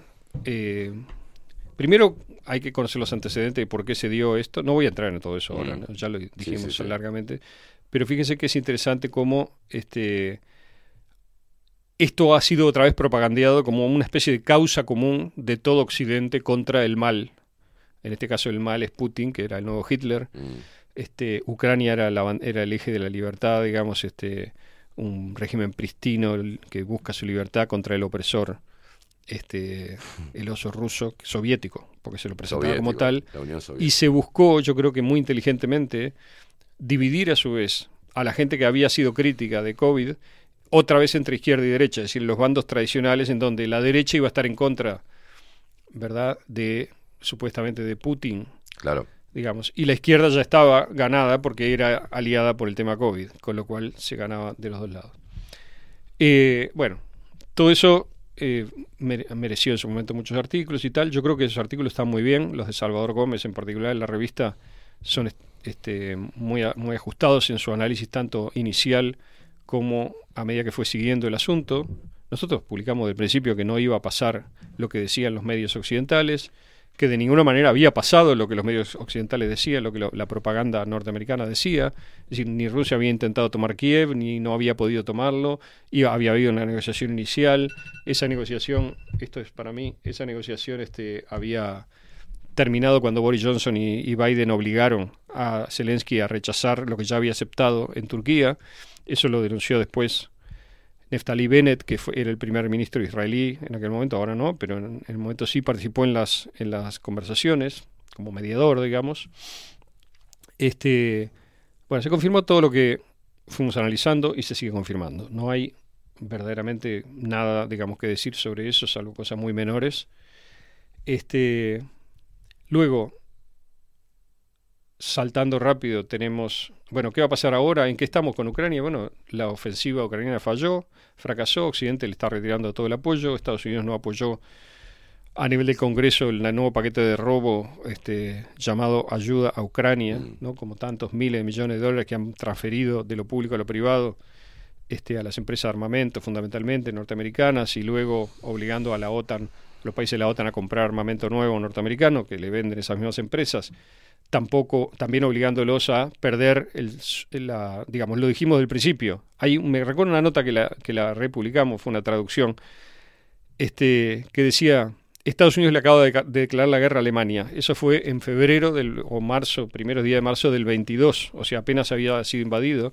Y el argumento de la nota era muy claro decía esto es una movida dura de Estados Unidos para cortar toda relación entre Rusia y Alemania y perjudicar y destruir la industria alemana, obligando a Europa a seguir y a aumentar su dependencia total de la industria norteamericana, particularmente energética. Es exactamente lo que pasó. Es decir, hoy Europa está comprando gas líquido norteamericano en parte y de otros lados, pero sobre todo norteamericano, a precio de ópera, digamos, y perdió una buena parte del gas ruso, no todo, pero una buena parte del gas ruso que llegaba y particularmente Estados Unidos se aseguró de que no hubiera flaquezas en eso, destruyendo los, El gasoducto. los gasoductos.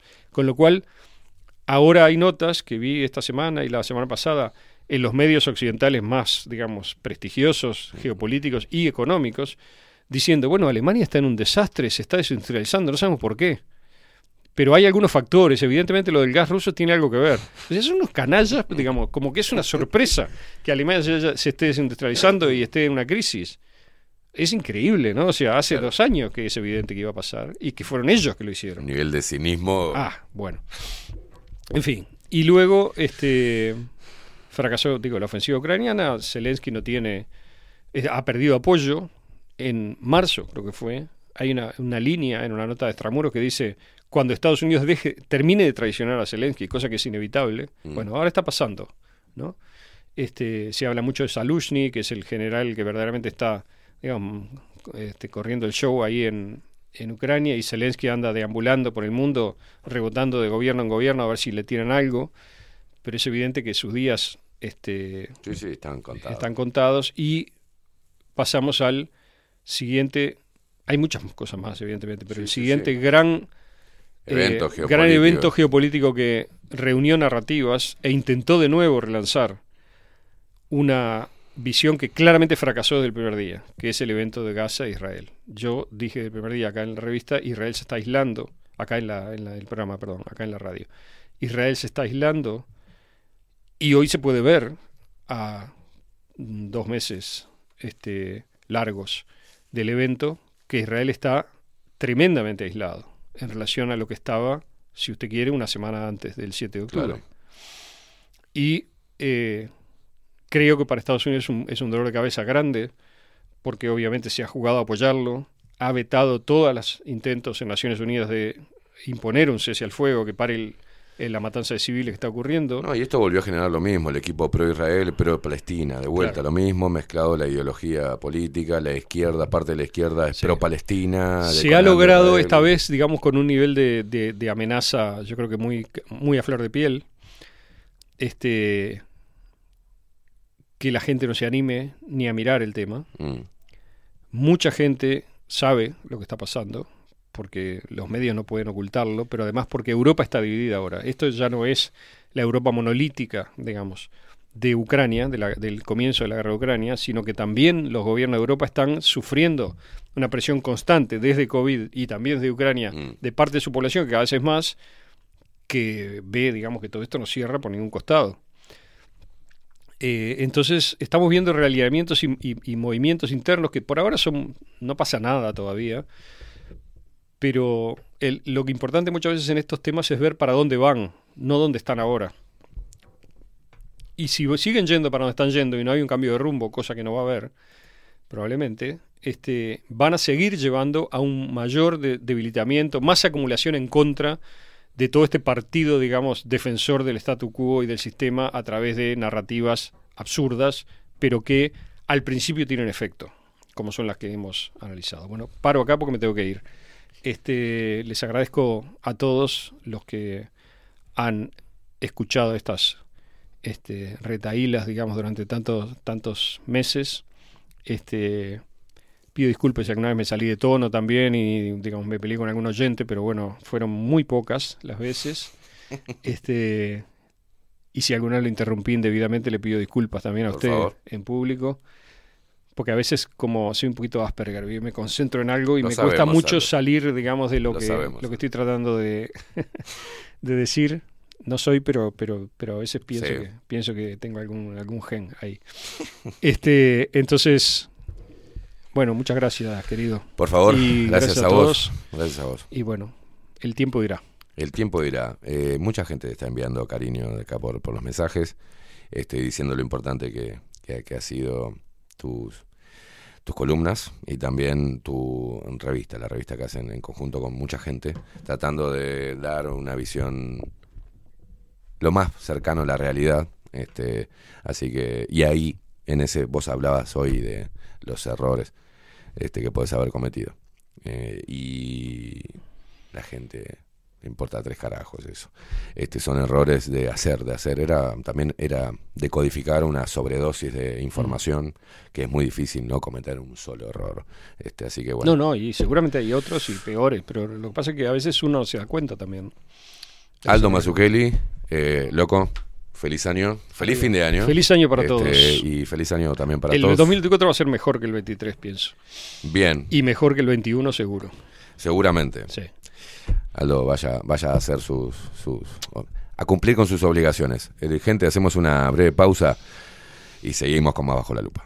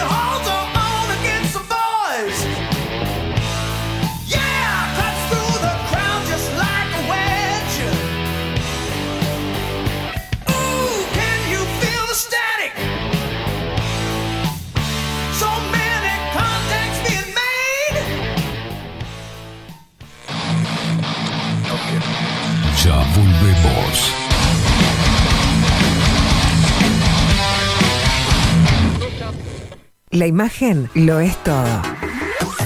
Adolfo Blanco, fotógrafo profesional.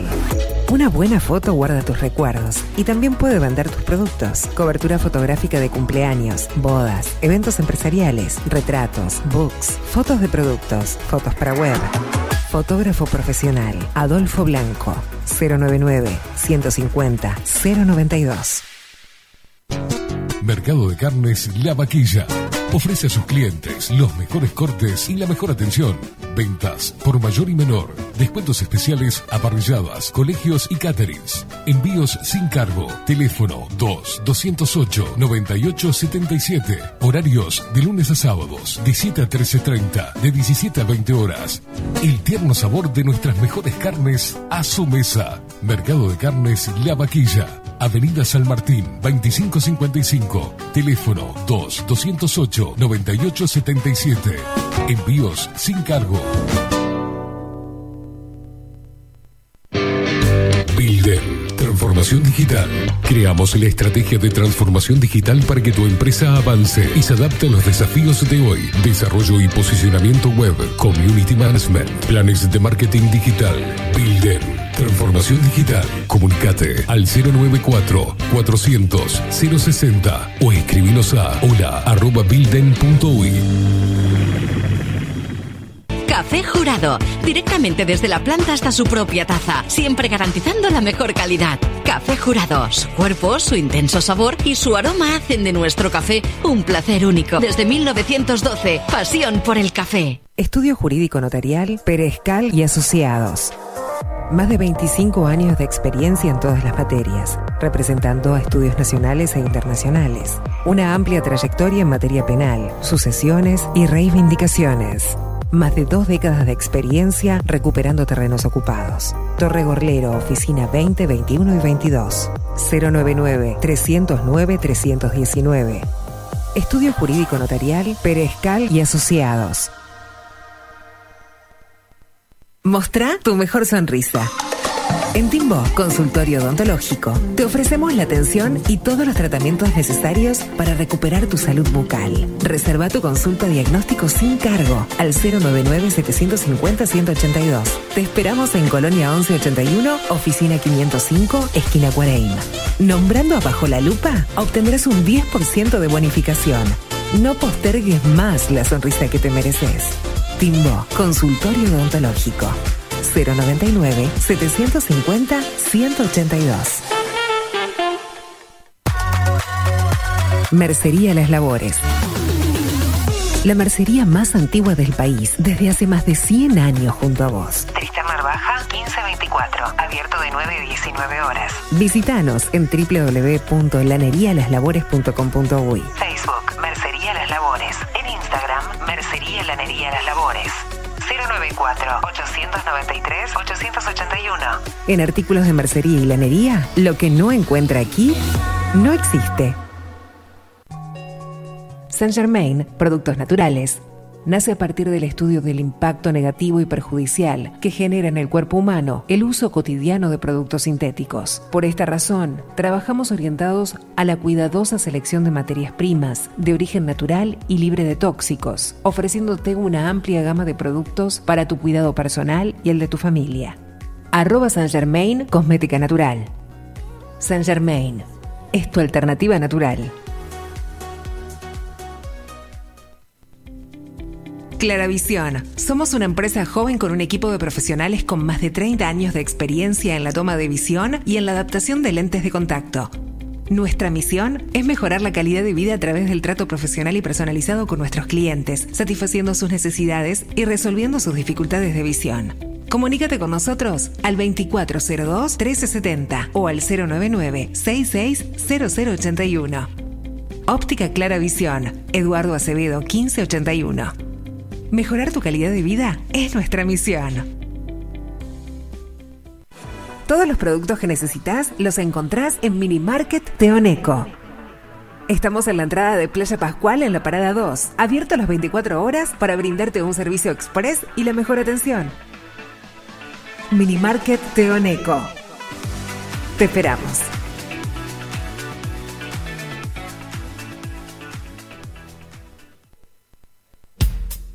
Wolfer Contenedores. Realizamos oficinas, viviendas y proyectos a medida. En Wolfer Contenedores armamos el proyecto para tu vivienda con uno o más contenedores. Visita nuestro showroom en Ruta 1, kilómetro 155-500 y elegí tu vivienda. Wolfer Contenedores para entrega inmediata. Informate al 094-263-705 45 20 31 63 o en wolfer.com.uy. Wolfer Contenedores desde Colonia y Montevideo para todo el país. Grupo Service. Servicio técnico especializado. Huawei, iPhone, Xiaomi. Trabajamos con todas las marcas. Contamos con servicio express. Cambio de pantalla en 30 minutos. Grupo Service. Grupo Service. Reparación de celulares, computadoras y tablets. Encontrarnos en nuestra web gruposervice.com.uy y por WhatsApp 094 389 568. La venta o la compra de tu próxima casa puede ser un dolor de cabeza. O puede que no. Estamos preparados para acompañarte en cada etapa del proceso y que la recuerdes como una experiencia muy especial. Somos un equipo profesional que trabaja en red con más de 500 agentes. Eso asegura una amplísima llegada de tu propiedad a potenciales clientes y un acceso a una base de datos enorme con múltiples opciones, tanto si tu compra es para vivir o para alquilar. Comunícate con nosotros al 091 74 36 62 y seguinos por Instagram, arroba para bienes-bajo. Para bienes, más servicios, mejores negocios. Pescadería El Italiano. Ubicados en el puertito del museo, les ofrecemos pescado fresco todo el año y gran variedad en mariscos, productos de excelente calidad, llevando confianza a su mesa. Los esperamos con la mejor atención personalizada. Pescadería El Italiano, de martes a domingos, de 8 a 20 horas. Contamos con envíos. Pescadería El Italiano. Comunicate al 2-622-7930 y por WhatsApp 095 43 3502. La Carola. 13 años haciendo las mejores paellas y tortillas españolas de Montevideo. Sus chefs, Marcos y Carola, no solo ofrecen las mejores paellas, sino que también tienen las mejores pavlovas de la ciudad. Cuentan con un jardín exclusivo para tapeos, degustaciones de vinos y reuniones familiares. También ofrecen un menú express con opción de pasta y jugos naturales. De martes a viernes a partir de las 20 horas, sábados y domingos, también al mediodía. Instagram, La Carola Tapas. Gonzalo Ramírez 2225, esquina Juan Polié. Reserva tu lugar 099 24 20 72. La Carola, el clásico de la ciudad. Hola, ¿cómo estás? Mi nombre es Maru Ramírez. Soy locutora profesional desde hace 26 años. Cuando me preguntan, ¿cualquier persona se puede dedicar a la locución? Mi respuesta es bien sencilla. El 20% es la voz y el 80% es lo que vos haces con ella. En los workshops que doy de locución comercial, descubriremos no solo si quieres ser parte de este mundo, sino también cómo trabajar de tu voz, cómo organizarte, cómo ejercitar tu voz para una mejor dicción, modulación y respiración. No, no importa que no tengas conocimiento de locución. Lo que importa son las ganas de aprender y descubrir un mundo nuevo que te pueda ayudar a conocer tu voz y una nueva forma laboral. Te espero. Dale, comunicate por WhatsApp al 095-062-082 o por Instagram arroba marulocutora. Si estás en Miami, Florida y querés renovar los pisos de tu hogar o reformar tu baño y tu cocina, la mejor opción es CM Great Services, la empresa de construcción que le da vida a tu diseño. Más de 20 años de experiencia avalan nuestro trabajo. Reformas, revestimientos de pisos, baños y cocinas. En Miami, Florida, CM Great Services. Contactanos al 786 536 8822. También estamos en Twitch. Seguinos en Bajo la Lupa guion bajo uy. Bajo la. Bajo la Lupa contenidos más independientes que nunca.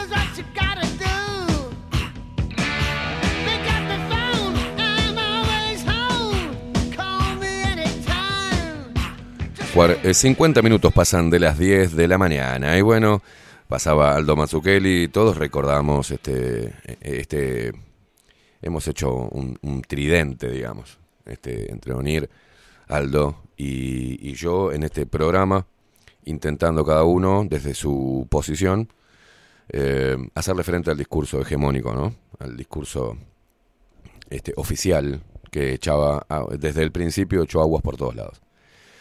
Em, eh, yo voy a hacer una editorial larga, Facu, te voy a... Por ahí te voy a complicar con la edición, pero ahora, por ejemplo, ayer con no venir estábamos hablando de lo que pasa en la Facultad de, de Ciencias Sociales, también con este DNU en Argentina, con el tema de la venta de tierras, y algunos comentarios que me dan pie a decir lo que voy a decir ahora, luego de leerlos, ¿no? La gente escucha lo que quiere escuchar y responde a ese pensamiento binario de izquierda y derecha, ¿no? Del ángel y demonio. Sigue, a pesar de todo lo que ha sucedido desde el 2020 hasta la fecha, sigue pensando y respondiendo al pensamiento idiota, ideológico, político, tanto de izquierda como de derecha.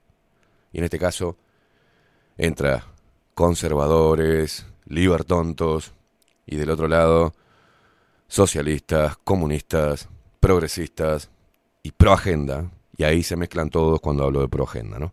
Pero bueno, acá por ejemplo, uno pone en el video de YouTube, en nuestro canal de YouTube, que subimos la columna ayer, que hablamos de, muchas cosas con Onir, pone al locutor de este programa, primero no soy locutor, soy periodista, ¿ah? que encima tengo la, la suerte de ser un privilegiado porque tengo voz de locutor. Lo siento, ¿viste? Lo lamento si la envidia los corroe, pero al locutor de este programa hay que darle el premio Nobel al facho. ¿tá? Entonces, bueno, vamos a... Para este... Para este zurdófilo, yo soy un facho, un fascista, de derecha. Ya entienden la ignorancia que porta este señor. Pero después hablamos de la extranjerización de la tierra. Y a ver, si yo le voy a, hablar a los seres estos mononeuronales. Acá dice uno, ¿Cuál es la diferencia entre que la tierra sea de un argentino o sea de una sociedad anónima? ¿No son ambos privados? ¿Qué se haría sin ninguna, qué sería, no se escribe mal, eh, si ninguna empresa aprovechara el recurso, si no se explotara? ¿Para qué serviría el recurso natural? ¿Qué sucedería si la sociedad anónima tuviera integrantes argentinos? Se caería esta teoría de la extranjerización. Mirá el pensamiento cabeza de termo que tiene este hombre. Lo que parece es más bien Recordemos que el, el comentario anterior era que yo soy un facho. Y ahora este señor dice, lo que me parece es más bien el mismo discurso zurdo basado en la envidia, de como no son ellos quienes compran y explotan los recursos, envidian. Si vamos al caso UPM, etcétera, el problema no es que compren tierras, como la ley argentina habilita ahora, el problema es muy otro, pone. Es el entongamiento del Estado con esas empresas, dándole privilegios, robando al pueblo para darle dinero a ellos seguramente a cambio de coimas. Si eso no es un discurso zurdo estúpido y un análisis muy cortito de lo que estábamos hablando, ¿no? Porque este video tiene, tiene un contexto, tiene una línea, ¿no? No es solamente esta, esta columna, pero bueno, el pensamiento tanto de Onir como el mío, como el de Aldo, es mucho más amplio y el de ustedes también. Pero acá siguen esbozando sus idioteces. Dándole privilegios, robando al pueblo para darle dinero a ellos, seguramente a cambio de coimas. Pero ese es un problema que no tiene nada que ver con la compra de tierra por quien sea que la quiera comprar. O ese concepto nuevo de extranjerización que solo existe en la cabeza izquierda. ¡Wow! ¡Wow! Otro, el típico discurso zurdo, pone otro comentario, donde todo debe estar en manos del Estado como en Cuba. Entonces vos decís, ¿para qué carajo uno hace lo que hace? Si esta gente está condenada a la extinción. Cada una de las palabras, cada, cada palabra que escribieron en ese preciso instante que estaban escribiendo esta sarta de estupideces, se le iban muriendo millones de neuronas como con una CB tienen un ACB literal, literario. No, eh, ¿Entendés? No, no, no, no. No entienden. Y ahora a esos cabezas de termo, yo le voy a explicar cuál es la posición. Dentro de la libertad, y quien tenga plata que compre la tierra que sea. Si yo tengo plata voy a ir a comprar un terreno. El tema no es la compra en manos de quien está, de la tierra. El tema es para qué se compra la tierra. y eso es lo que hay que seguir de cerca. Porque si yo compro un campo, tengo la plata, compro un campo, me vale madre, tengo la plata, si está a la venta lo compro. Yo con eso estoy de acuerdo. Y no estoy de acuerdo con que el Estado deba regular la venta de ese campo. No, el Estado no tiene que estar ahí. El campo pertenece a Juan y Juan dice vale un millón de dólares, viene Pedro con el millón de dólares y se lo compra. Eso para mí es libertad. Y si yo tuviese un millón de dólares, voy y me compro un campo también. No pasa por ahí. No estamos pidiendo que el Estado en la compra de ese entre privados se meta para sacar tajada. No estamos de acuerdo, cabezas de termo lo que estamos hablando es mucho más profundo que una simple transacción económica de compra y venta. Hemos analizado una y otra vez lo que la Agenda 2030, hacia dónde va el mundo y hacia dónde quiere dirigirnos esta Agenda 2030, que por ejemplo es el cambio de matriz productiva. Si yo compro un campo para sembrarlo, para hacer usufructo, o para ponerme una puta casa y 20 piscinas y una sala climatizada y ponerme una cancha de fútbol, eso es una cosa y dentro de la libertad todo. Porque uno tiene derecho a comprar y el dueño de una tierra tiene derecho a vender. El tema es cuando se compra se compran hectáreas de suelo fértil antes destinados a la agricultura y a la cría de ganado y ahora se plantan eucaliptos para, para venderle después a las papeleras para hacer pasta de celulosa. O para hacer usufructo del agua para el hidrógeno verde y toda la mierda esta de, de la... Y encima en manos de extranjeros, porque eso, si el Banco Mundial le da un préstamo a Uruguay. Pero le pide condiciones, o sea, que se ajusten a la emisión de gases y de esto, de gas invernadero, del efecto invernadero, toda esta mierda. Estamos en el horno. ¿Por qué le digo estamos en el horno? Porque yo no sé si la gente advierte el peligro. No sé si quedó claro cuál es la posición. Por mí, el privado que venda el campo que quiera si es de él. Ahora, tiene que haber conciencia de para qué se compra el campo, a quiénes corren, a quiénes perjudican y cómo nos perjudica a todo cambiar la matriz productiva. Porque es quitarnos la riqueza que tenemos, que es un suelo fértil, rico, ¿ah? para poder seguir siendo un país que produce alimento. No va a ser bueno para el país que se convierta en un país que solamente exporta pasta de celulosa. ¿Cómo hay que hacerle entender a esta gente retrasada mental? Libertonto o de... No se trata de ideología acá. Eh, por eso es que no elevan la discusión, no ven el problema. Y siguen levantando una bandera de izquierda o de derecha, mientras que se están, nos están haciendo mierda. Pero yo les voy a poner un caso. Y pónganse a pensar la concha de su madre. Hace muy poquito, hace nada, primero eh, evaluemos cómo surgió lo de, la, lo de la pandemia. Un virus, un virus político, un virus mediático, sin pruebas científicas, sin nada.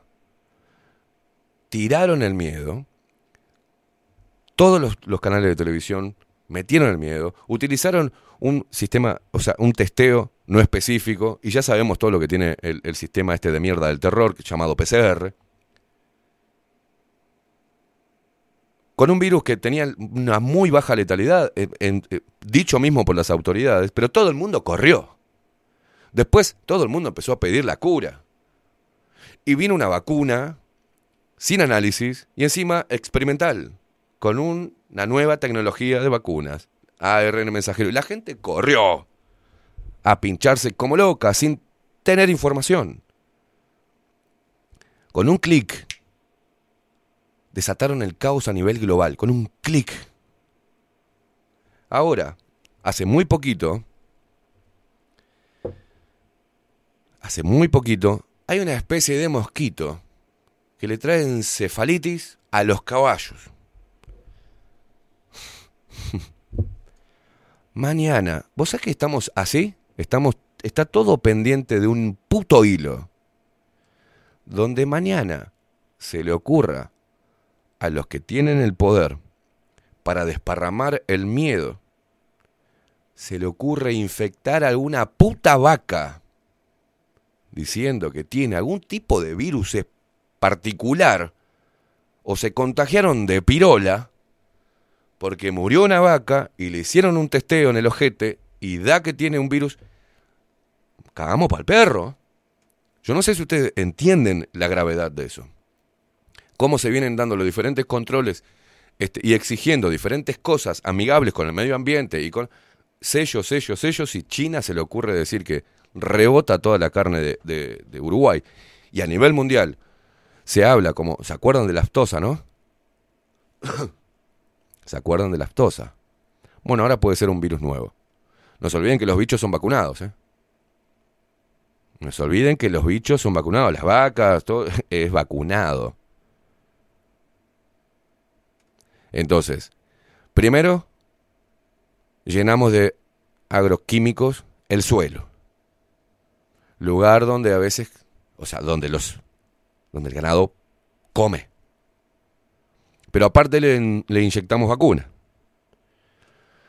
Y si algo, por alguna razón hay algún brote en el ganado uruguayo, ¿saben lo que le pasaría a Uruguay? Yo no sé si ustedes entienden el caos que eso puede llegar a significar. Y si ellos están intentando de que no comamos carne, de que comamos carne sintética, y de que cambiemos la matriz productiva, que dejemos de criar ganado y, producir alimentos y que nos dediquemos a utilizar toda la superficie del Uruguay simplemente para hacer, para que ellos vengan a hacer usufructo del agua, por ejemplo, para hacer hidrógeno verde, y el campo para plantar eucaliptus, para hacer pasta de celulosa, y mirá, hermano, no sé qué visión zurda encontrás en eso, o qué visión libertonta encontrás en eso. La, la versión libertonta es que, ay, el Estado no, entre privados no. Viene a sociedad anónima, te hace mierda, te corre a todos los chacreros, hace agarra un, un suelo fértil para la producción de alimentos y le clava lo que se le canta al culo clavar. Y si no funciona, después le dejamos toda la tierra infértil. Y se van a la mierda, nos levantamos y nos vamos. Esa es la visión. Y ustedes siguen en una nube de pedos en el limbo, hablando con la E o fijándose qué carajo y esto y lo otro, boludeces que le pone el sistema para que se entretengan, cuando si en algún momento alguien hijo de mil puta de estos que dominan el mundo se le ocurre hacer clic, nos hace verga a todos. Porque ya la gente está estúpida que ni siquiera ve qué colmillos tiene, ¿no? ¿Por qué tendré colmillos yo? Será para roer zanahoria, será. Hay que hacerse vegano. Hay que cambiar, pobres vaquitas. No, no, no, no, el nivel de idiotez nos va a llevar a la maldita extinción o a la pobreza absoluta. Entonces, estoy cansado de ver a malditos retrasados mentales con celular. Es como darle a un mono una metralleta. Y siguen hablando estupideces con un nivel de análisis tan paupérrimo, tan paupérrimo, hermano. Que si es facho, que si tiene corbata, que si es negro, que si es blanco, que si putea, que si no putea. Imbécil. Sos realmente un imbécil. Y lo peor que ese hombre imbécil que anda en las redes sociales, como ayer me pusieron, fuma en el estudio. Me imagino que, y contesto, me imagino que vos no estarás vacunado, ¿no? Porque si me venís a hablar de lo que se contamina mi cuerpo, el tabaco, me imagino que vos no estarás vacunado, retrasado mental, ¿no? Y no contestan. Entonces lo que está pasando es grave. Es mucho más profundo, lo hemos analizado. Lo que pasa es que la gente se topa con un, con un, un extracto de algo en las redes sociales y escupe su ignorancia. Así sin más, ¿eh? Porque ni siquiera piensa en lo ignorante que es. Porque ni siquiera estudió, y por ahí me está hablando, perdón con esto, ¿eh? Perdón con esto. Pero por ahí me está hablando. Un pelotudo que tiene un, puesto en la feria. Que no se ha leído un libro en su vida. Que no ha estudiado una verga. Que no ha dedicado horas y horas y horas de investigación, de lectura de mierda compleja, de codificar un mensaje, para pasarle a las personas como yo tuve que hacer, y bancarme toda esa movida. Aislarme creyendo, y, sigo creyéndolo, que lo que hice en ese momento era necesario. No saben la cantidad de información que tuve que chequear, me aislé de todo el mundo. Postergué hasta, hasta poder entrar en una relación de pareja, todo saqué. Todo, me aparté hasta de mis hijos, porque mis hijos me veían como el loco de mierda. Estaba peleando para que no se vacunaran mis hijos. Uno se vacunó, ¿entendés? El otro más chico logré que no. No sé ahora si lo habrá vacunado. Y con la gente, con mucho temor, y yo creí que era necesario hacer la tarea que hice. Y muchos de los que están hoy, muchísima gente, no se pinchó por haberse topado con algún video del programa. Entonces, Hoy están naciendo niños con problemas. ¿Saben qué? Bebés, ¿eh? Perdón. Porque esto toca de cerca, pero... Bebés haciendo... con problemas en la sangre, con problemas respiratorios. Ya casi no hay... O sea, hay muy poco, bajó el nivel de, de partos naturales, ahora es todo cesárea. Nacen antes los chicos y nacen con problemas respiratorios. Y vos ves y, y los padres, los dos, tienen cinco de Pfizer cada uno.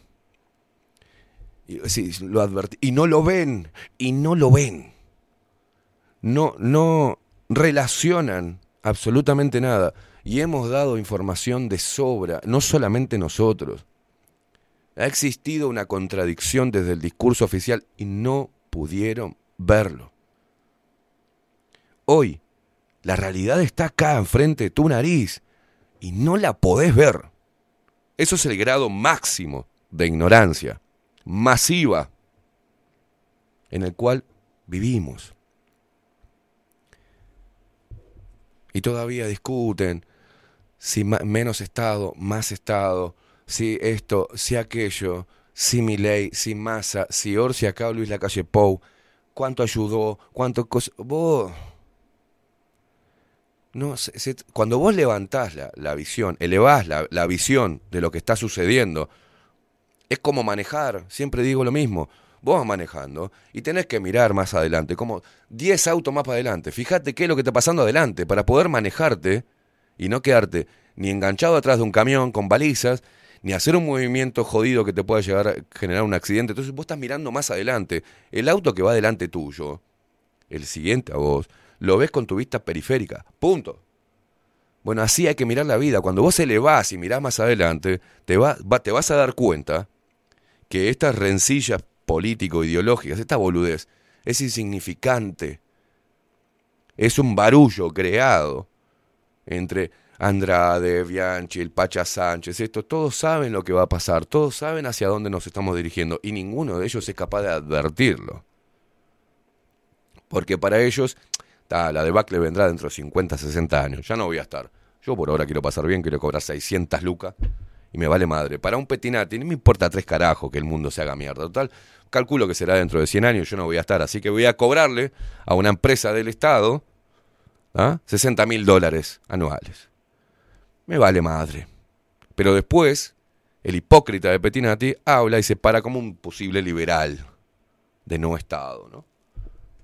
Y habla en contra de Cuba, sí, pero recibe beneficios con la misma dinámica que Cuba, con una empresa estatal que le da dinero. Punto.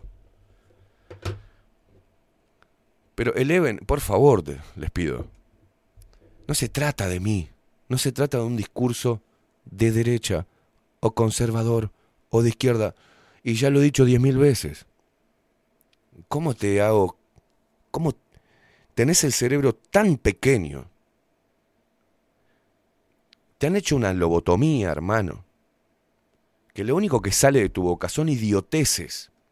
La gente abre la boca y se le caen como cascada pelotudeces. Porque intentan, dentro de su cabeza estúpida, etiquetarme en algún lugar. En algún lugar necesitan etiquetarme. Para ver si me aplauden o me tiran piedra. Y a mí me vale madre eso, me importa tres carajos. Tu halago o tu pedrada. Estoy acostumbrado a recibir más pedradas que halagos. Me chupa un huevo. Miro hacia futuro.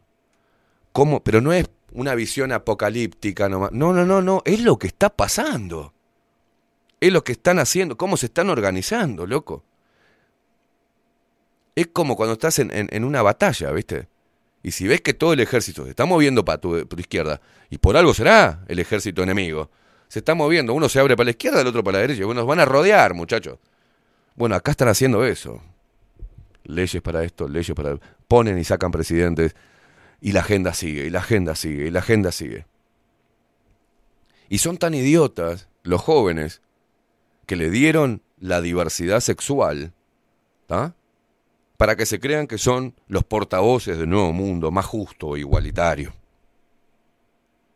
Y todavía vienen de Estados Unidos acá, estas reventadas hijas de puta, a, evaluar cómo Uruguay ha llevado las, eh, los proyectos y las leyes a nivel género, igualdad de género. Todavía estos que creen que son los más buenos de, de- de la sociedad, los seres más empáticos, dejen de meterse falopa en la cabeza, pendejos. Porque están siendo instrumentados.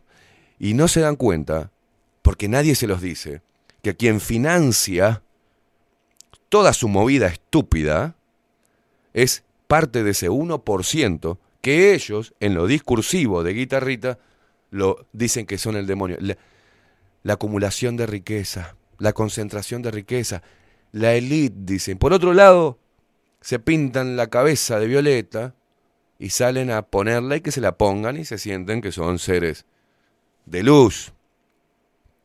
Reaccionen, señores. Y dejen de abrir la boca para que se le caigan pavadas. Está pasando algo grave. Hoy, para que vos tengas una idea, hoy alguien hace clic y nos hace concha. Le hemos dado ese poder. ¿Por qué? Por gente retrasada mental como vos, que estás del otro lado, viendo mi lenguaje, eh, cómo me visto, eh, qué es lo que publico, eh, para quién trabajo, empiezan otro ensobrado más. No, estamos en Uruguay. Acá no se dice ensobrado. Acá se dice alcahuete. Alcahuete a sueldo se dice. Y no lo soy. Alcahuete a sueldo es Petinati, que recibe 60 lucas en una empresa pública. Y que trabajó para que ganara Luis Lacalle Pou. Y que es pro Israel y pro judíos. Eso es una asquerosidad del sistema. No yo. Es increíble. Y eso es lo que digo, ¿para qué mierda estoy haciendo esto? Y tendría que tener la mentalidad de estos hijos de puta. Se vayan a la concha de su madre. ¿Entendés? Arriba Israel. Arriba Ucrania.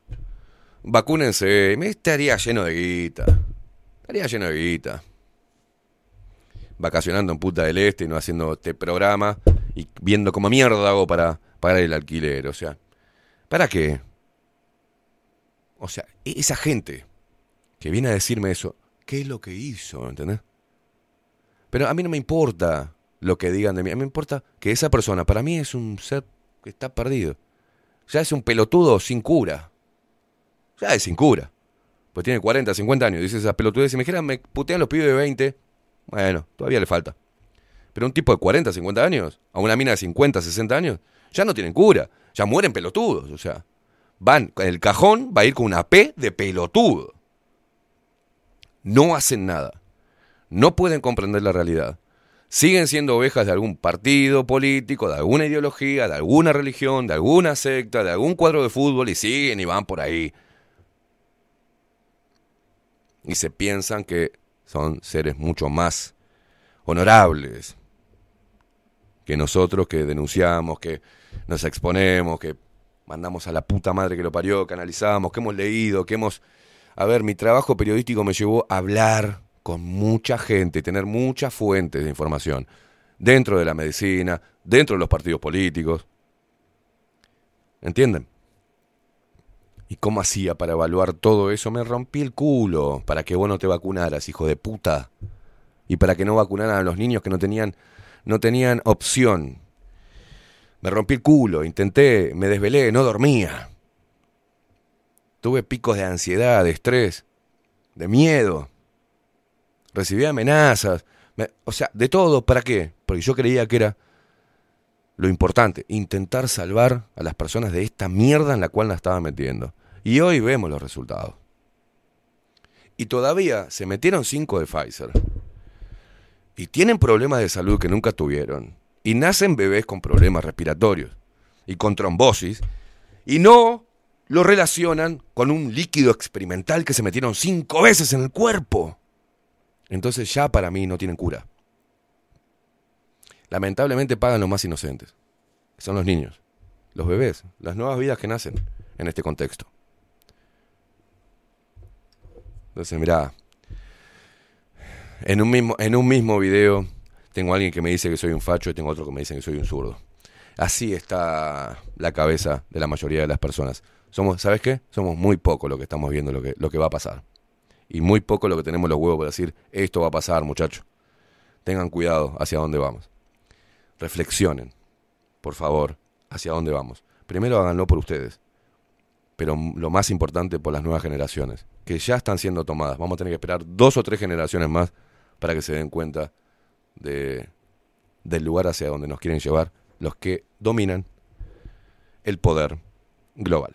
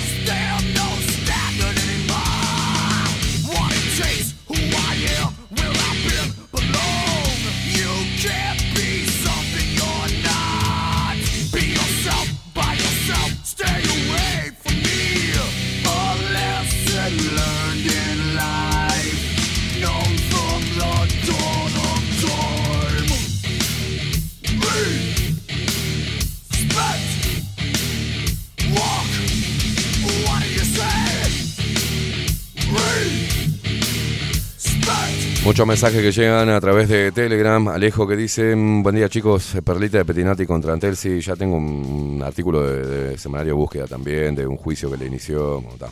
Eh, dice acá Fabio Camargo, buen día Esteban. En mi caso me di cuenta enseguida cuando empecé a escuchar eh, contradicciones de médicos y científicos, paré la oreja y cuando hablaron de vacunas yo ya estaba despierto. Lo único que no pude lograr es que una de mis hijas se vacunara. Dos dosis encajó y lo peor, para ir a un cumpleaños de 15. Ya tenía 18 años y no pude frenar a pesar de pasarle la información. Un abrazo. Dice, no había que ser un experto para darse cuenta del engaño, basta con aplicar el sentido común. Acá un largo mensaje de mí que dice Esteban, buenos días para todos en la radio, enganchándome después de más de 25 días muy difíciles, difíciles, con este zumbido maldito en la cabeza que sigue, sigo en estudios oficiales de todos colores, oído, resonancia, hoy terapias alternativas, medicina germánica, acupuntura, medicina china, eh, dióxido de cloro, agua de mar, etcétera, dice, pero bueno, saliendo adelante de la mejor manera posible. Y volviendo a ser yo poco a poco, nada que ver con el tema que estás hablando, me dice, perdón si te corta la inspiración, pero no, tiene que ver, sí. Pero como hace mucho no aparezco, quería saludarlos a todos en la radio y oyentes de siempre y desearle feliz eh, Navidad atrasada para todos. Abrazo grande. Dice, por otro lado, nunca voy a saber la causa de mi problema, pero hay grandes probabilidades que mi cerebro colapsó por toda esta mierda que vivimos y sufrimos hace años. Y desde mi humilde consejo, no digas más eso. Da tu consejo y no es humilde. Tu consejo, macho, con seguridad. Quítense esa palabra desde mi humilde opinión, a la verga. Es tu opinión. Ni humilde ni un carajo. Consejo con mi propio problema. Dice, decirle a todos los que piensan como nosotros, vos incluido, Esteban, intentar, solo intentar no enfermar la mente con todo lo que nos rodea. La realidad está, existe y está pasando, y no hay que dejar de pelear, pero sin dejar nuestro cuerpo y mente y alma de lado, porque a veces no nos damos cuenta, pero nos puede afectar mentalmente y quizás cuando nos damos cuenta ya es tarde. Y bueno, es lo que estamos intentando hacer, Miguel, desde hace muchos meses, creo que todo el 2023 eh, eh, finales del 2022 y todo este año hemos dedicado, la mayoría de los programas han ido a reforzar la mente. ¿Ah? Porque es, eh, yo he escuchado cosas como, por ejemplo, Esteban ya no hace más periodismo. ¿no? Eh, eh, vuelvo al, análisis pequeño. No hace más periodismo. Esteban ya no hace más informes. Esteban ya no ya hace cualquier cosa en el programa. Está guarango, putea, hace chistes, hace stand-up. Y no entendieron nunca nada. Nada. Nada. La idea de eso, de dar un poco de alegría, de utilizar, eh, hacer un tipo de humor que vaya en contra de las reglas morales que hoy están impuestas a nivel humorístico, también es hacer resistencia a todo esto. Utilizar lenguaje deleznable, porque la gente todavía está formateada sobre el concepto de mal hablado o bien hablado. Y le gusta a las personas en general escuchar una persona que hable correctamente y que diga hasta palabras raras para decir que ¡fua! ¿No? Esa cosa que he dicho. Hay personas que se encierran en lo intelectual porque carecen mucho. Son muy carentes a nivel emocional. No son inteligentes emocionales, entonces se refugian en lo racional o en lo intelectual. Hablando y parafraseando a otros pensadores, la seguimos hablando, es increíble que se haya, cómo involucionó la mente del ser humano, que ya no hay. No vemos un Platón. Seguimos estudiando. No hay nada nuevo. El hombre de hoy no puede pensar, no puede filosofar, no puede crear sus propias ideas. Entonces, lo que hemos hecho dentro de mi idea y mi postura y lo que yo creía correcto, así como fue estar en primera línea y bancarme y ponerle el pecho a la bala en la ple- en puta pandemia, donde decían que era una mierda, donde la gente me deseaba la muerte a mí, a mis hijos, donde me amenazaban, donde hicieron mierda el auto, donde me amenazaron de muerte, donde me persiguieron a los sponsors para sacarlo, para hacerme mierda económicamente, donde juntaban plata entre todos para sacarme de la radio, comprar el espacio a 300 mil pesos por mes. Donde en los medios tradicionales empezaron a burlarse, donde Semanario Búsqueda dijo que tenía que era un irac- iracundo, donde Nacho Álvarez dijo que yo era un pro, este, un antivacuna, entonces no era periodista, donde Gabriel Pereira después tuvo que hacer marcha atrás y decir, bueno, me parece que, y sí, lo que hicimos no fue periodismo, después de bancarme un millón de pelotudeces, y ser utilizado también, y ser utilizado por el sistema, porque de alguna forma fui funcional, sin darme cuenta, después de hacer todo eso, entendí, al menos en mi visión, que era lo que estaba atacando más a las personas. Si un virus inexistente, llegado al punto ahora ya en- inexistente, un simple puto resfrío. Pero ¿qué estaba pasando? Y empecé, volví a estudiar otra vez cómo funciona nuestra cabeza. Lo que provoca el estrés, lo que provoca el miedo a nivel físico. Y dije, bueno, tengo que ir por otro lado. No puedo salir todos los días de punta a hablar contra los hijos de puta que vacunaron y la gente que se estaba muriendo a través de la vacuna. Tengo que ir por otro lado. Tengo que ir por el lado psicológico, por el lado emocional. Tengo que convertirme en una especie de coach amateur para darle fuerza a la gente para que salga adelante. Para que entienda que el mundo es, un puto caos y que, nos, y, que, acepte la realidad macabra que hay detrás de todo esto y que empiece a reforzar su espíritu, su mente y que empiece a reír un poco. Porque, como dice la canción del pelado, estar bien, si uno está bien, es la, mejor arma para enfrentar a esto. Porque no nos quieren ver bien. Nos quieren asustados, nos quieren débiles, vibrando bajo. Nos quieren separados. Han extirpado hasta la creatividad y las ideas propias de las personas y han suplantado toda esa hermosa individualidad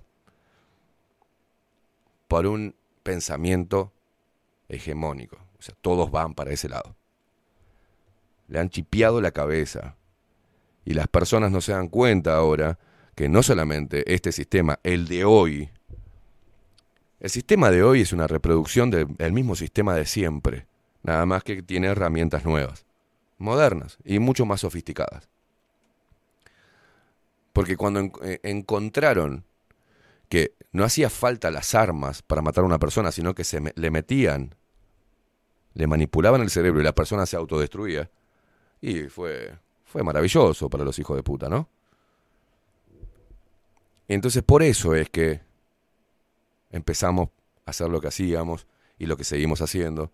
Es reflexionar, que te sientas acompañado, que entiendas cómo puedes mejorar, cómo pensar mejor, cómo elevar la conciencia, cómo abroquelarte de toda esta mierda, cómo crear tu, propio, tu propia trinchera, aprovechar esta movida de caos para empezar a encontrarte a vos mismo y empezar a caminar con más fuerza, cosa de que toda esta mierda no perjudique tu mente. Y si tu mente se perjudica, todo tu sistema se hace mierda. Entonces no sé si he sido brillante a nivel periodístico. Yo lo único que sé que estoy. Lo único que sé que estoy todos los días. Y que sigo batallando por lo que creo correcto. Y que no me paro como líder de una mierda. Sino que lo que hago es arengarte a que vos seas tu propio líder. Pero bueno, quizás a veces utilizo un lenguaje soez, demasiado chocante para las personas, para los normópatas, para los hipócritas. Carezco de hipocresía, ¿viste? Eso es lo que pasa. Soy totalmente carente. Si en algo soy carente, sí, soy carente de, hipocresía. No te la dibujo. Te la digo, si te gusta, bien. Y si no, andate a la concha de tu madre. Es simple. Tomá lo que te sirva. Y lo otro no me lo cuestiones, hermano. Pero no preciso que me cuestiones una mierda. Yo me cuestiono solito. No tengo problema. Pero vamos a seguir haciendo esto. Después, bueno, vamos a moldarnos a lo, a lo, a lo que va a ser el tema del momento el año que viene. Y elecciones. Y sí, ¿de qué vamos a hablar? Elecciones. Y va a ser un lindo momento para que los políticos vengan acá y digan qué carajo, si entienden de todo lo que está pasando, ¿no? Por ejemplo. Y que le digan a través de nosotros, a ustedes, qué es lo que piensan ellos y por qué quieren acceder a un cargo de poder.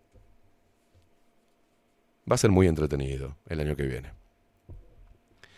Pero después ya tienen el mecanismo del terror. Si no es de vuelta la pirola, la poronga, la, la, la, la cepa chota, chota 3P, 3P, van a atacar nuestro alimento. Simple.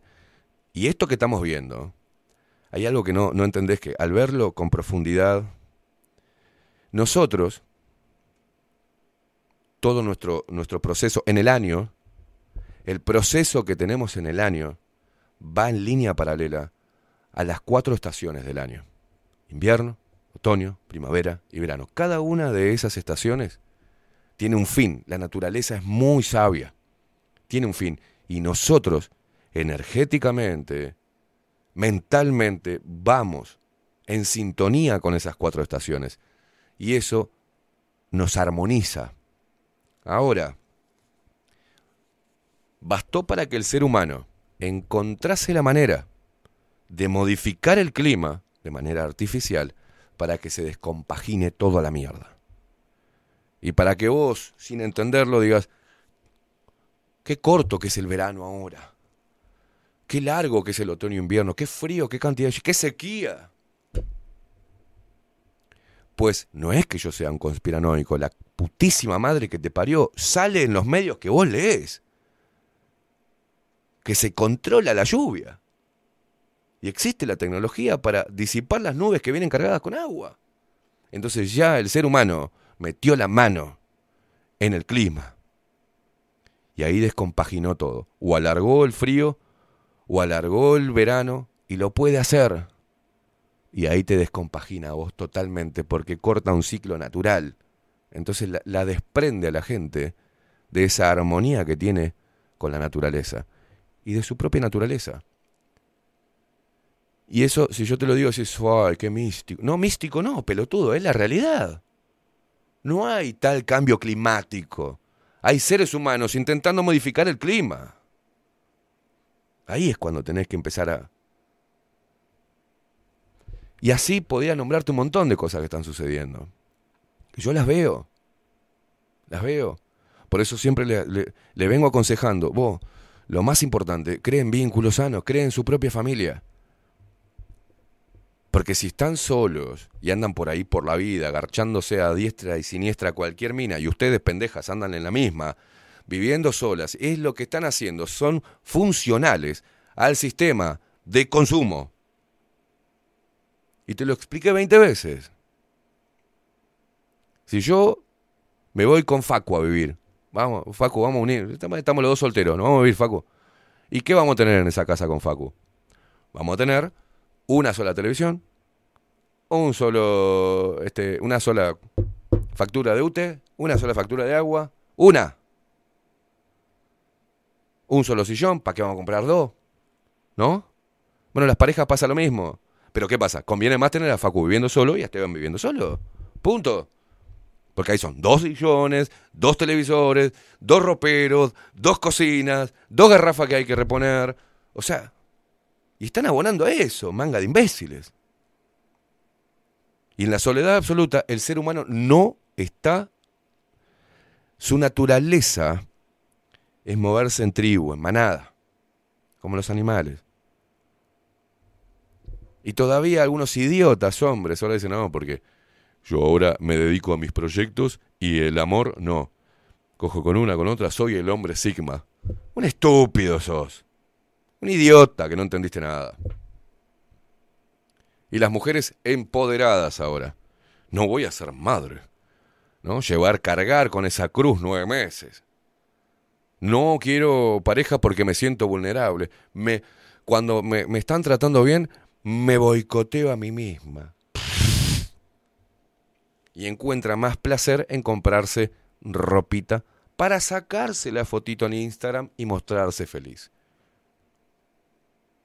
Yo he visto mujeres en las redes sociales que son preciosas, pero están continuamente. Ahora me estoy haciendo, ahora llamando la atención todo el tiempo. Si no muestra el culo, muestra las tetas, si no las piernas, si no el coso. Estoy andando. A nadie le importa si estás andando en bicicleta, si te estás tomando un café en la costanera, si estás haciendo unas papas fritas o si estás bailando con tu abuela, la concha de tu madre. A nadie le importa. Y ahí andan por la vida. Entonces, por eso es que. Ah, qué conservador, Caimán. No es conservador, es realista, pelotudo. Hay cosas en las, las cuales no hay que dejar de conservar.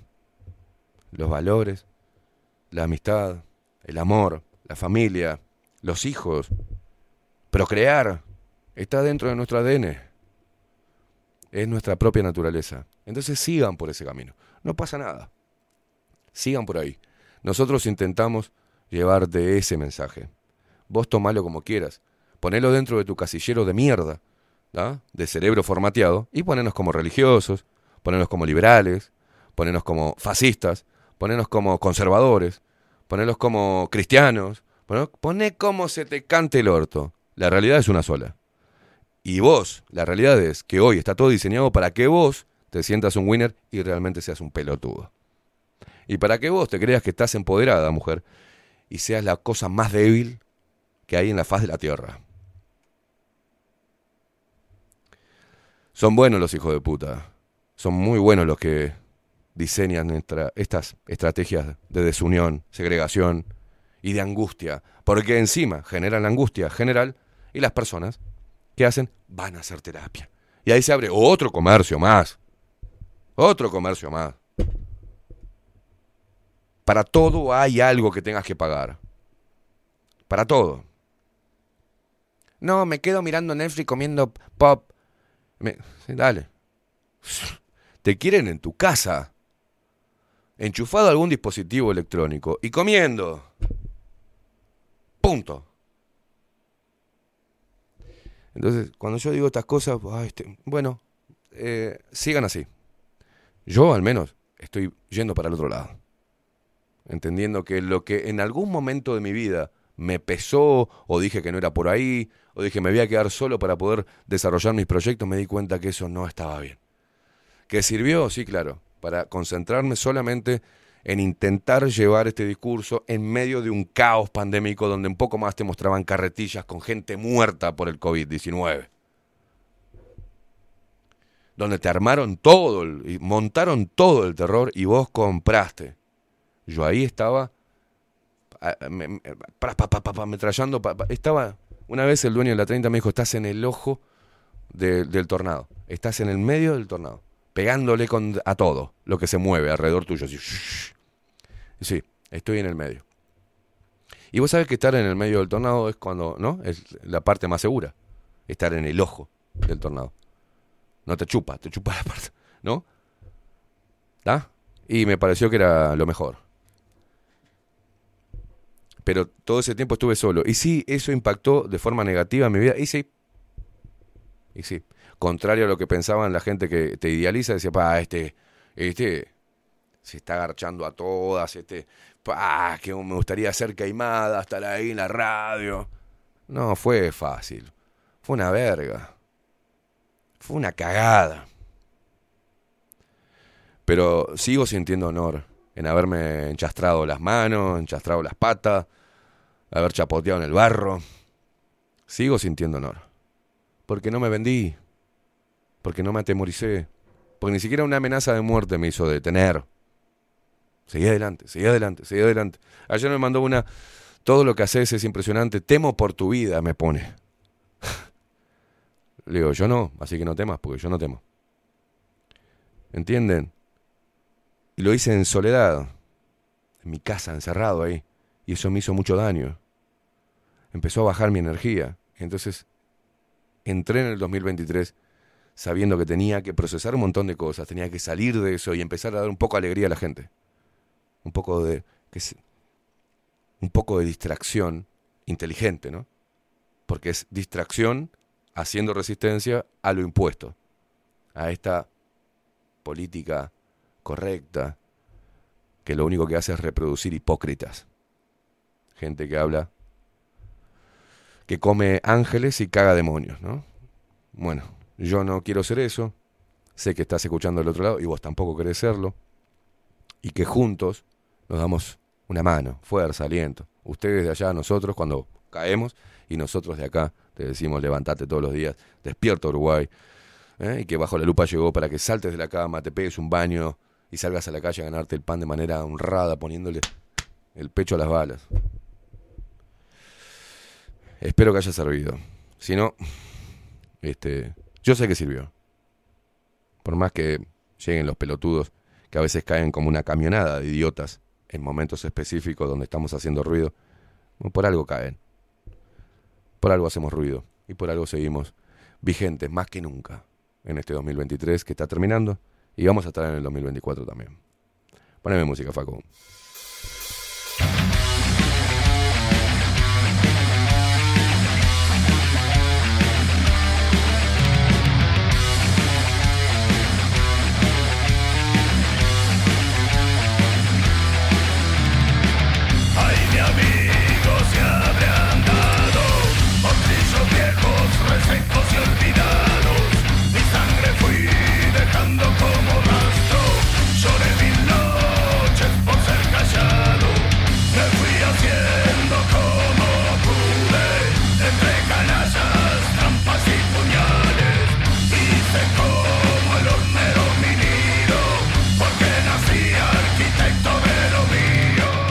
Este tema es eh, una letra hecha especialmente para mí y de mis hermanos de Malevaje. Está inspirada en lo que yo le genero a mis hermanos de Malevaje. Por eso me llena de orgullo tener esta cortina durante todo el 2023.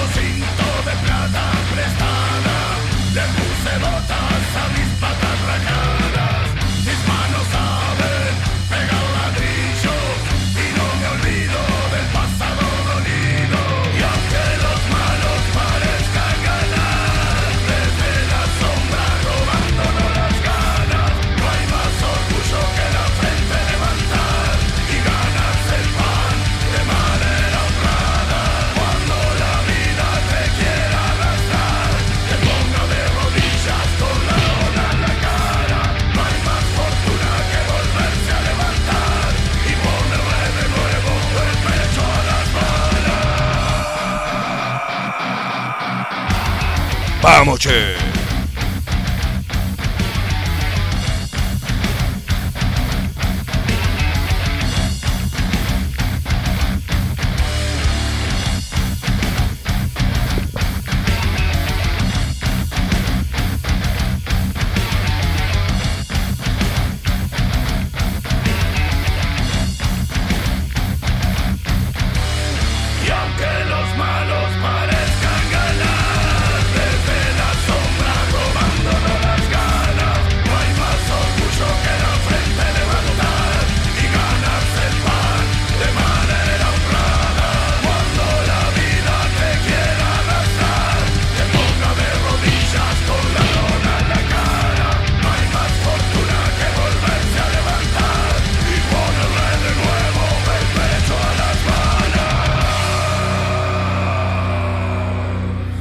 Temazo, male baje, señoras y señores. Muchos mensajes a través de Telegram. Ah, está terminando este año de mierda.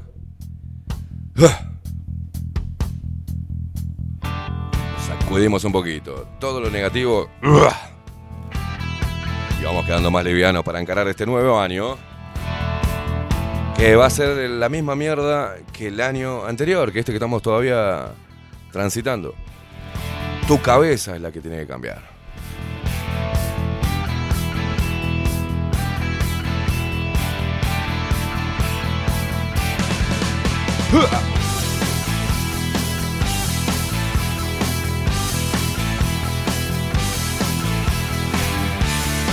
Misma China, diferente delantal. ¿Qué decir, Lupita? Misma China, diferente delantal.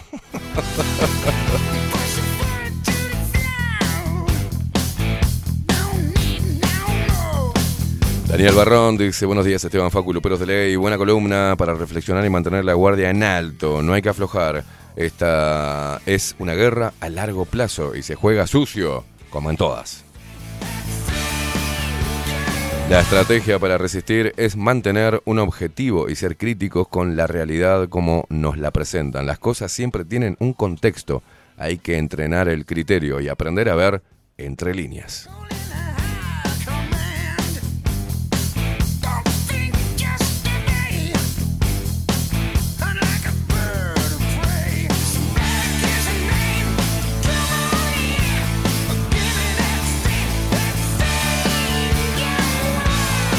Ana Carela dice, bueno, buenos días. Durante la pandemia fueron la voz que siempre quisieron callar. Era la de Aldo con sus informes y de Esteban replicando el fraude que fue la pandemia. Eso me ayudó a no vacunarme y replicar por mi lado la verdad. Mi hija se dio dos dosis y está súper arrepentida, pero en ese momento la loca era yo y me mantuve firme gracias a tus informes, Esteban. Gracias, gracias. Mi marido y mi hija se vacunaron, pero bueno, la cagada ya está. Ahora rezar para que no tengan ningún efecto adverso. Yo en Tazú, respecto a la canción de Malevaje, la canté con toda mi fuerza. Dice, temazo, te llena de energía. Vamos, che. Daniel Barrón dice, esta Lupita cada vez está más zafada, ¿eh?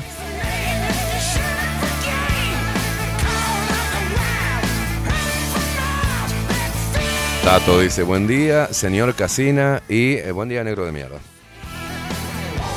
Un placer escucharlos. La paja consume los adherentes de este puto sistema y no se arrastra. Fuerza y a seguir cabalgando en esta puta tormenta de juguete.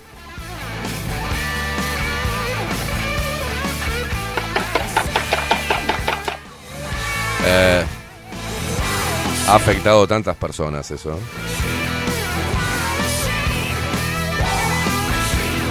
María Elvira Ramos que dice, buen día Esteban, estoy totalmente de acuerdo contigo en todo. Gracias por acompañarnos. Beso.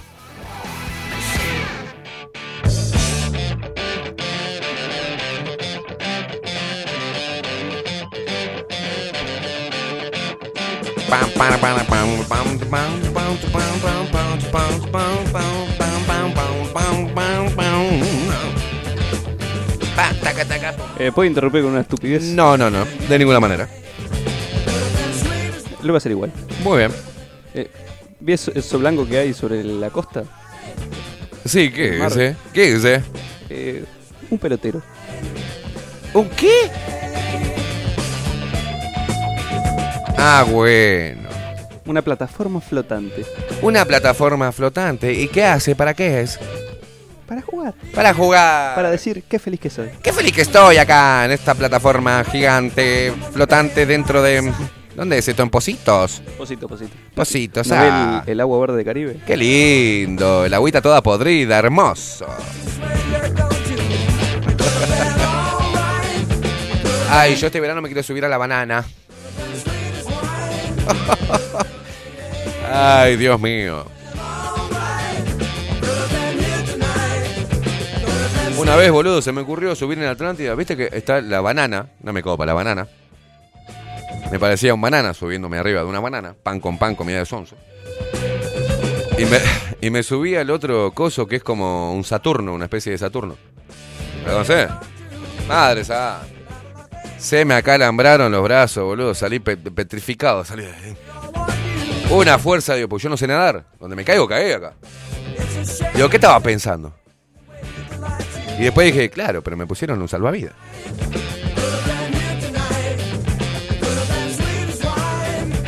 Aparte quedás lo menos canchero que hace, ¿viste? No podés llevarla de, de, winner ahí. Quedás como un pelotudo con cara de terror así agarrado y con las patas revoleando para todos lados. Digo, ¡ah! Acá no me quiero caer. ¡Tengo miedo!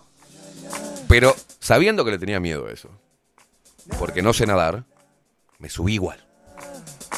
Tomá, pavo.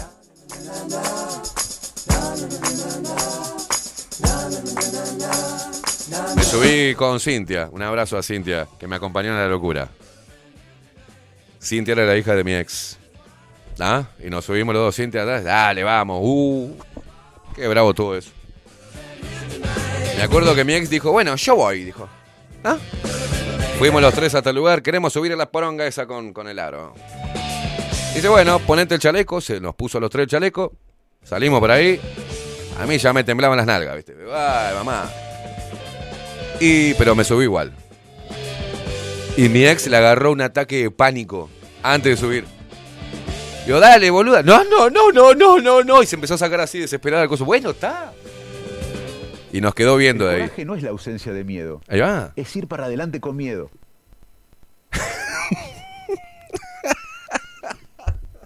¿Por qué exagera tanto? Ta, acá está exagerado también el video, ¿no? Pero viste que Fantino le da color, los argentinos le dan color. Mira. ¡Wow! ¡Qué cosa! Nos abrió la mente este hombre. Obvio que todos sentimos miedo. La diferencia es si lo enfrentamos o le escapamos. Bueno, y le agarró un ataque de pánico y, y dijo, no, no, no quiero, no quiero, como una niña. Bueno, está, está, le sacaron, se sacó el chaleco, tiró la mierda, bueno. Y allá nos subimos con Cintia. Mamá, como tres días tuve dolor de brazo, estaba agarrotado. Tomé agua de esa salada tan rica, una cosa divina. Fue hermoso momento ese. Pero igual me bajé orgulloso de mí mismo, porque dije, lo hice igual. Un vértigo de caerme ahí. ¿Qué hago? Dije, habrá tiburones, pensó. Va a venir una ballena. Un delfín. Un agua viva, una mantarraya. Imaginaba que había cocodrilos en el agua. Y allá arrancó este hijo de puta con el Saturno ese flotante, la concha de tu madre. Me acuerdo que tenía los riñones los tenía acá en el cuello, me quedó como una. y fuimos igual.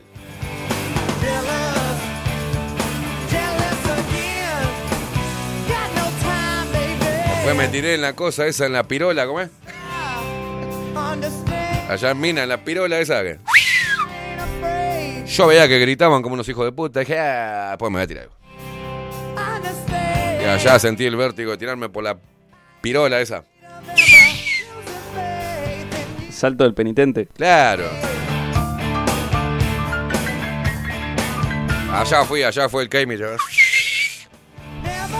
Me sentía Tarzán. Iba haciendo así. Cuando hice así me acordé que tenía que agarrarme. Casi termino el viaje con, con la cabeza colgada para atrás. Casi llego al revés al otro lado. La fuerza en el estómago que estaba haciendo.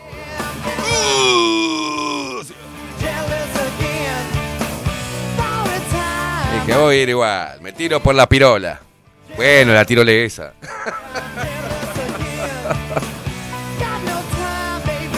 Ah, no queríamos saber tanto, Ana. Dice, yo, yo me subí a la banana. Ah, Ana. Dice Ana Carela, jaja, yo hace años fui a Floripa y me subí a la banana. Volé a la mierda a los cinco minutos y caí con chaleco, obvio, y yo veía cómo se alejaba la luz y pensé, acá la quedé. la puta madre. Y el chaleco enseguida empezó a hacer fuerza y yo, pataleando, salí a la superficie. Uf, dice, pero la verdad fue traumático. No subí nunca más. Claro, boludo. Tan loco, muchacho, tan loco. Ah, me tiré por la pirola.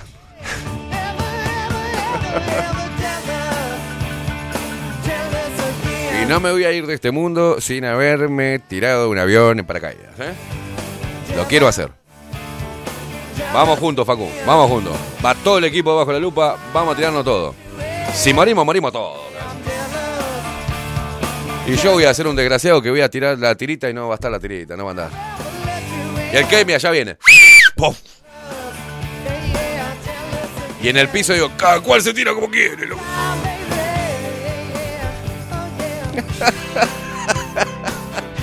Caigo así, indestructible. Me levanto y digo, "Estoy bien, muchachos, estoy bien, estoy bien. Con la rodilla acá, al costado de la oreja, así. Estoy bien, estoy bien.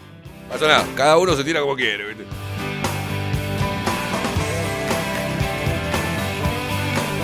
Ah, sí, sí, vamos a filmar todo eso. Tenemos que ir, eh, vam- vamos a hacer, tenemos que hacer esa actividad juntos, boludo.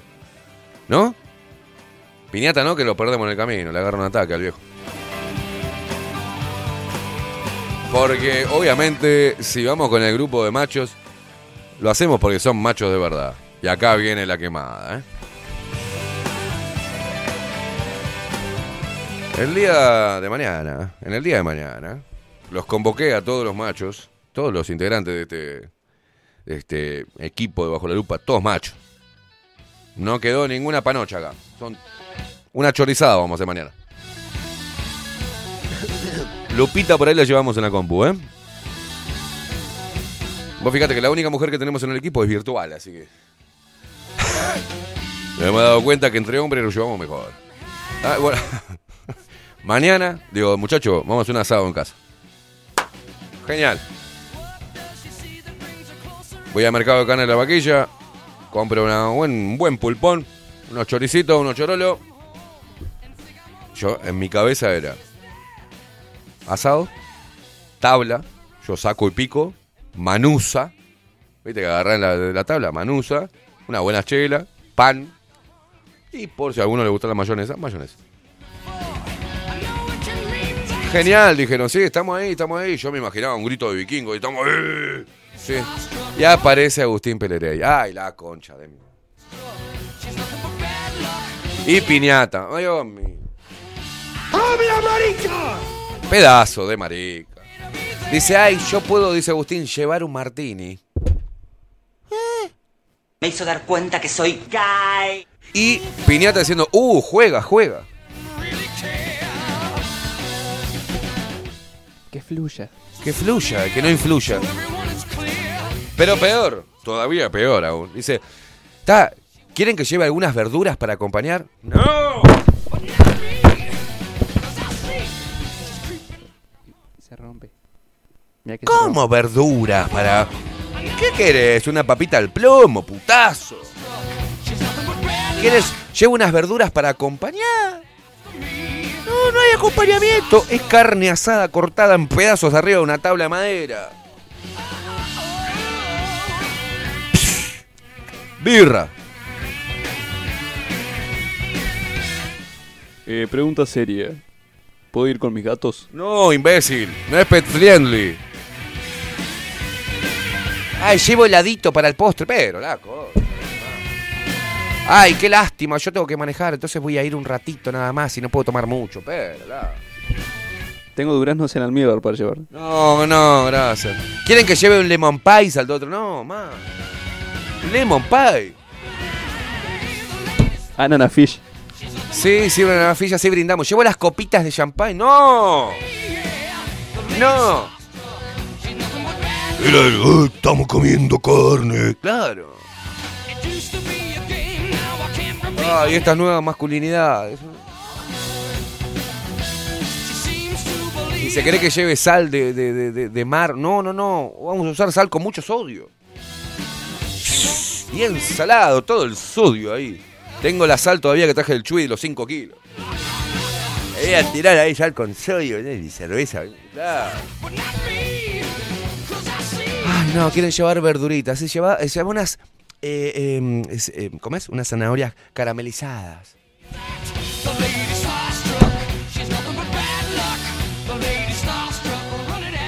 Yo quiero hacer con estos bestias un programa que se llama Macho. ¿eh? Hacemos una salsa mustard. Ay, sí.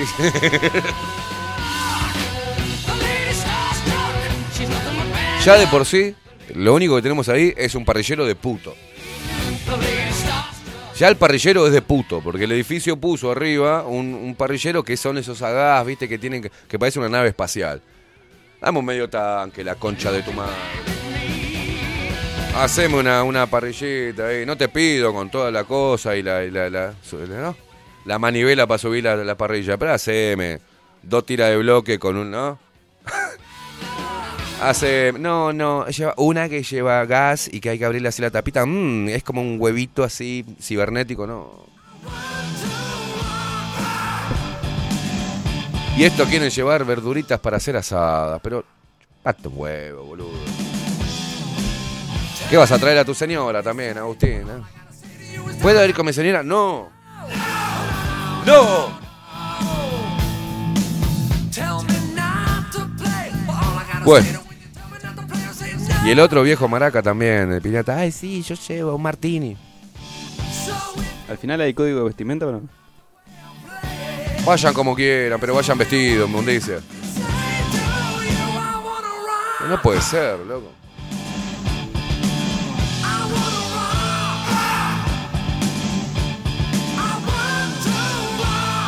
Ah, no.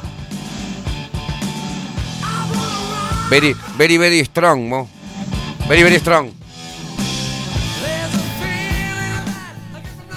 Eh, volviendo al tema del paracaídas. Sí. ¿Se anima a hacer la de Scott Palmer? A ver. Ahí va el Keimi por primera vez. El Keimi totalmente drogado. Va drogado. Así se va a tirar el Keimi. Totalmente encanicado. Vamos, dice, nos vamos a tirar sin nada, ¿no? Se va a tirar sin nada, qué hijo de po. Ahí va Facu, me- se parece a usted, Facu. Ahí vamos. Voy a hacer la locura del siglo. Agarrame, punto. le- ah, sí, sí, sí. Es una estupidez, sí, claro que sí. ¡No!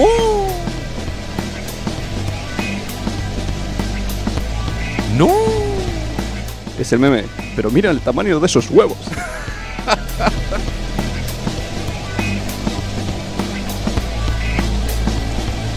Cuando uno confía, confía en el otro, ¿eh? Ahí lo tiene, mirá. Vení acá, guacho, vení acá, dejá de hacerte banana. Vamos juntos, ¿eh?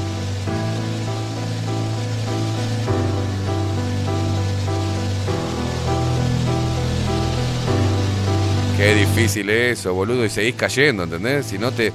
Ay, no puedo agarrar la cosita. Yo, yo soy un desgraciado. Me toca un boludo que dice, vos sabés que no puedo engancharte en el cinto, cabeza. Estamos llegando al agua. Mamá. Todavía no lo enganchó. Ahí agárrate fuerte, cabe, agárrate, agárrate fuerte. Ay, mamá. Cuando pega el cinchón, boludo. Está re loco. Yacas tenía que ser, ¿no?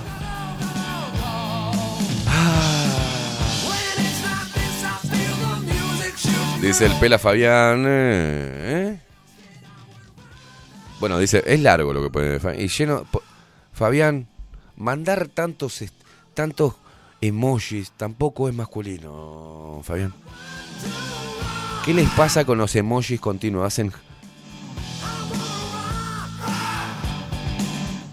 ¿Por qué hacen eso? ¿Por qué tantos emojis? Un hombre escribiendo con emojis. Escribí con letra.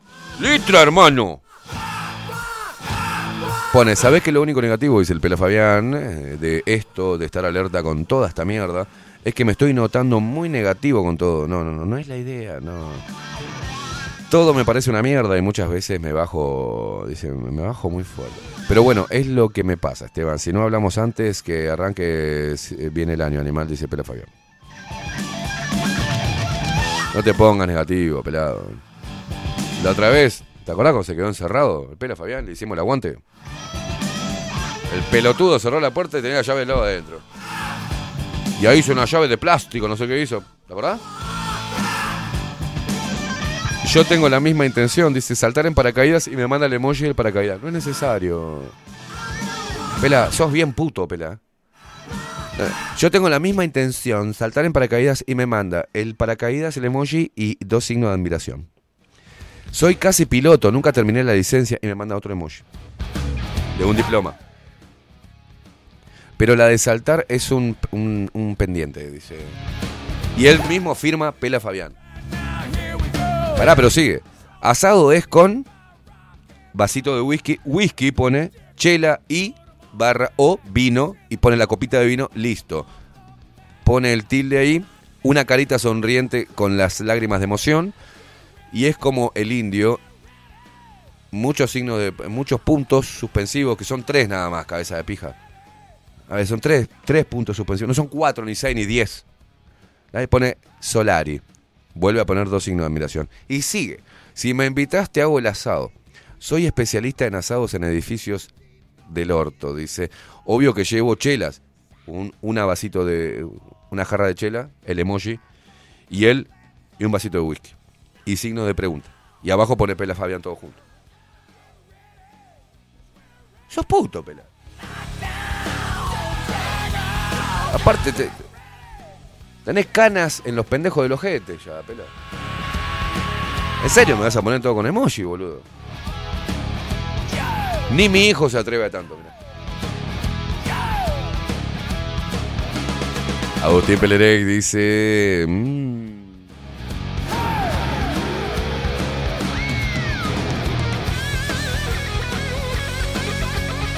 Y pensar que tuviste gente que se daba de comer en la boca y me decís esto, anda anteproyecto de puto. Me Te quejas de nosotros y eso que somos una selección que sobresalió de la audiencia. Dice, mirá que no me olvido de cómo olías la vela que te regalé. Dice la puta madre de Pela Fabián, que hijo de puta, me mataste. Y sí, boludo, no escribas más. ¿Estás soltero, Pela? Si vos le enviás un mensaje de eso a una mujer, de, la mujer cuando lo lees, este es un pelotudo. Este es un pelotudo. ¿Te parece ir a pasear y le pones dos personas caminando? O sea, no, emojis no, cabeza.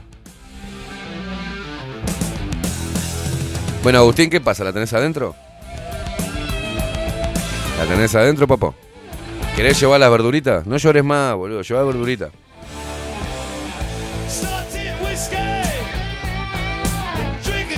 Dice Tato, no conozco al Pela Fabián. El sentimiento que expresó él es el sentir de esta puta realidad que nos quiere bajar la energía. No pasa, nos pasa todo por estar en, la, en alerta. A cagar las, a cargar, Dios, a cargar las pilas con lo que nos hace bien y a seguir metiendo huevos. Claro que sí, Tato.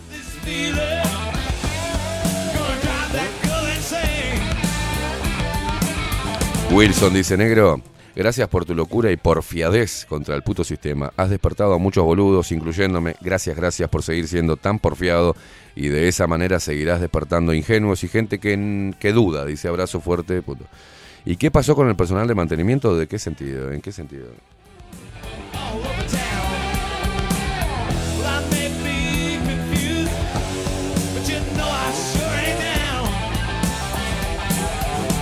Raquel también. Basta con los emojis, gente.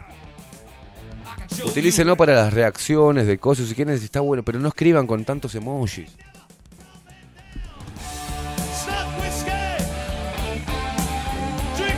Fernando. Fernando, la c- tu hermana. Fernando Mora. Fíjate cómo escribiste vayan. Fíjate cómo escribiste vayan, hijo de puta. Ay, Dios mío, Dios mío, de puta madre. Cara sonriente.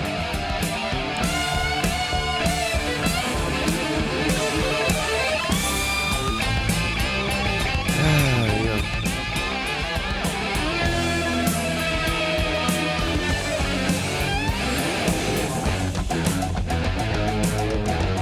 Claudia Land dice, no, no, no, se me caen los ídolos. Por machos que quieren tomar este Thank you.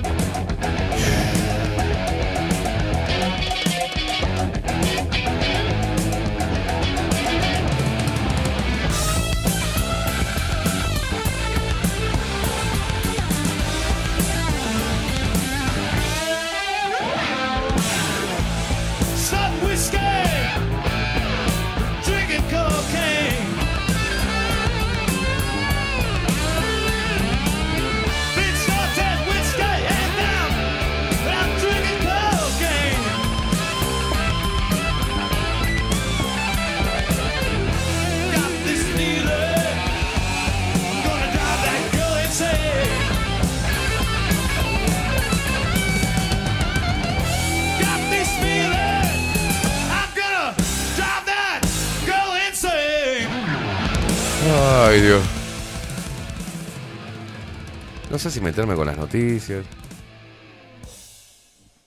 No sé qué hacer. Está terminando el año. ¿Qué hacemos, cabeza? Lo dejo, diría la Jelinek, lo dejo a tu criterio. ¿Qué hacemos? ¿Vamos a la mierda? Vamos a la mierda, ¿no? Sí, demasiado. Está bien para. Es miércoles. 27. Estamos terminando el año. No hay nada para hablar. Hoy es viernes, locura. No, no, no, no, no, no. Hay que ponerla hoy también. Pero digo, no, hoy no es viernes, hoy es miércoles. Ah. Vamos a la mierda.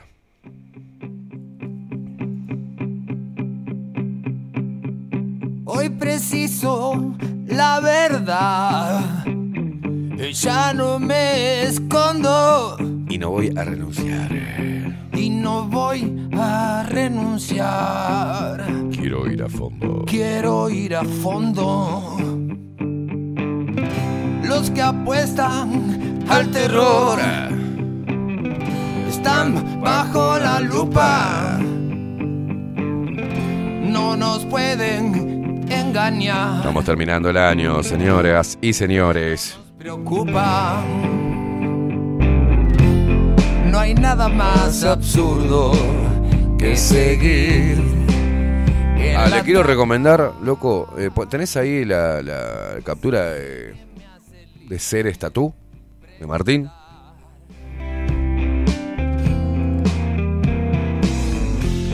Una simple pregunta que la otra vez fui y lo vi a, a un lupero, Gabriel, ya se estaba tatuando ahí. Entro y me dice, hola, Jaime. Este maldito engaño se irá. Solamente por Instagram, ¿eh? Solamente por Instagram. Hoy parece que creer no es lo más seguro. Yo prefiero investir. Ya te lo paso, Facu, ya te lo estoy pasando. ¿eh? Dar luz al oscuro. Llegó el tiempo sanar toda esta locura. atrevernos a enfrentar a esta dictadura. No hay nada más Ahí lo tenemos. Seguía Martín Ceres, ¿eh? Tatú Montevideo, Uruguay. Que es una bestia. Andá a seguirlo al Instagram y mirá los trabajos. ¿Ah? Y te comunicas por Instagram y coordinás con él. Está, está- Acá tengo. No, aparte. No, no es cualquier. Baja un poquito después, después la volvemos a poner. No, porque es cierto esto. Aparte, me tenía que tatuar. Me estoy haciendo un diseño ahí. Este. De la putísima madre. Ah, tengo la fotito también ahí. Te la, te la paso también, Facu. Para que vean cómo está quedando una locura lo que está haciendo el hijo de puta. Pero ¿qué pasa? Primero que no es un lugar común de tatú. El tipo es un profesional, parece un consultorio odontológico, parece. Es una cosa de la putísima madre. Pero tiene algunas, algunas cosas muy, muy buenas. Que viste que no, no hacen un carajo. El tipo te tatúa y que si te duele te va a la concha de tu hermana, te caga rayando, después te va, ponete una crema, te dice. ponete crema, hidratate el coso y dale. No, no, no. Él, lo que tengo puesto ahora, que se ve brilloso acá. A ver, Facu, si me puede enfocar un poco. Si se puede. Lo que tengo acá, esta parte que se está tatuando, que me, no, acá este, que me estoy tatuando todo, todo esto un diseño de la concha de la madre, que está recién en las primeras, ¿no? Todo esto tiene, usted lo ve lo brilloso, pero no se ve acá la cámara, ¿no? No se ve. ¿Qué es? No, no, no, tampoco de pava. claro. Es un parche.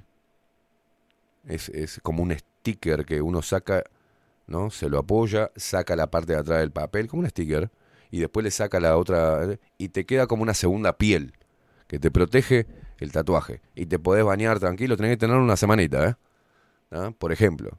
Entonces yo ahora no tengo que andar poniéndome ni crema, ni ninguna mierda, ni andar envolviéndome la cosa en, en- ¿no? En, ¿Cómo es? Papel film. No, te pones eso y es una segunda piel, vos podés entrar al agua, podés hacer lo que quieras. ¿ah? Y después, si él ve que la zona va a ser bastante jodida de dolor, tiene una cremita ¿ah? que te la pasas una hora antes de ir y te minimiza el dolor. eh, Justo en la parte que tuvo que darle a la clavícula, ¿viste? Digo, ¿sabes qué te la voy a dar? Porque te voy a tratar el cuello, loco. Dice, ponete esta cremita. Digo, nada, pero nunca me puse anestesia. Dice, no, no, no, no, llévala. Digo, bueno. Me, no aflojará. No sentía nada al principio. Dura una hora eso, la anestesia. Y sentís la presión, pero no sentís ese dolor que te da ganas de pegar una piña al tatuador, ¿viste? Me dice, mira, la estupidez esa de que eh, te- tenés que venir a sufrir. No, no tenés que venir a sufrir para hacerte algo que te va a quedar para toda la vida. Yo puedo trabajar mejor, ¿no? Claro, la otra parte, la mitad estaba con esa, con ese, el mínimo, el mínimo dolor. La otra parte se me fue la anestesia y ya empezó como a sentirse. Pero el loco te recomienda, te atiende. Aparte es uno como nosotros, ¿viste? Que la tiene clara, hacia dónde va el mundo, cómo pararse, por eso sigue bajo la lupa. Es un crack, es un crack. Se lo recomiendo de verdad. Ah, y te arregla todo, si- te, te recomienda bien qué es lo que te vas a hacer, te hace, te hace el diseño en tu cuerpo, te saca una foto, ¿viste? Te hace el diseño, te lo pone ahí, te hace una imagen 3D para ver cómo te va a quedar. Una cosa de locos. Es una bestia. Así que ya sabes, ponerle de vuelta, síganlo por ahí, le hacen la consulta este, a través de Instagram. Me dijo, no, no, a través de Instagram. Porque si no, hay cada loco a veces que, que viene por WhatsApp. Una vez se lo cerraron porque lo denunciaron en WhatsApp, no sé por qué cosa. Se calentó uno porque no, no podía atender y la terminó denunciando. Una cosa de loco. Así que ya saben. Ceres Tatú. Martín Ceres. ¿Ah? Ponéselo de vuelta, a ver, Facu. ¿Te quedó? ¿Te quedó? Muy bien. Seguilo. Gracias, animal.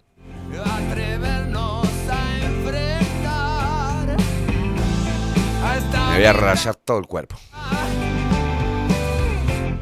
No hay nada más Menos, menos las nalgas. que seguir en la trampa. Si sé que me hace libre preguntar. Una simple pregunta, muchas veces. No, no, Fernando Mora. Los que se hacen tatuaje les gusta que los empujen. Se me cayó un ídolo. Dice, ay Dios. Y aparte, fíjate cómo pusiste hacen.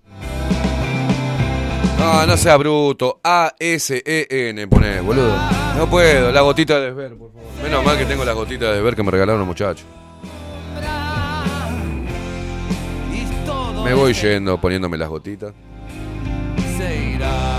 Nos vemos mañana, gente. Fernando Mora me está generando un daño. hacen sin con ese, boludo? Me te quiere matar. ¿Tengo una gana de llorar? No, te quiere- lo tenés que matar, este hijo de puta. Tenés que matar. Tenés que matar. Eh.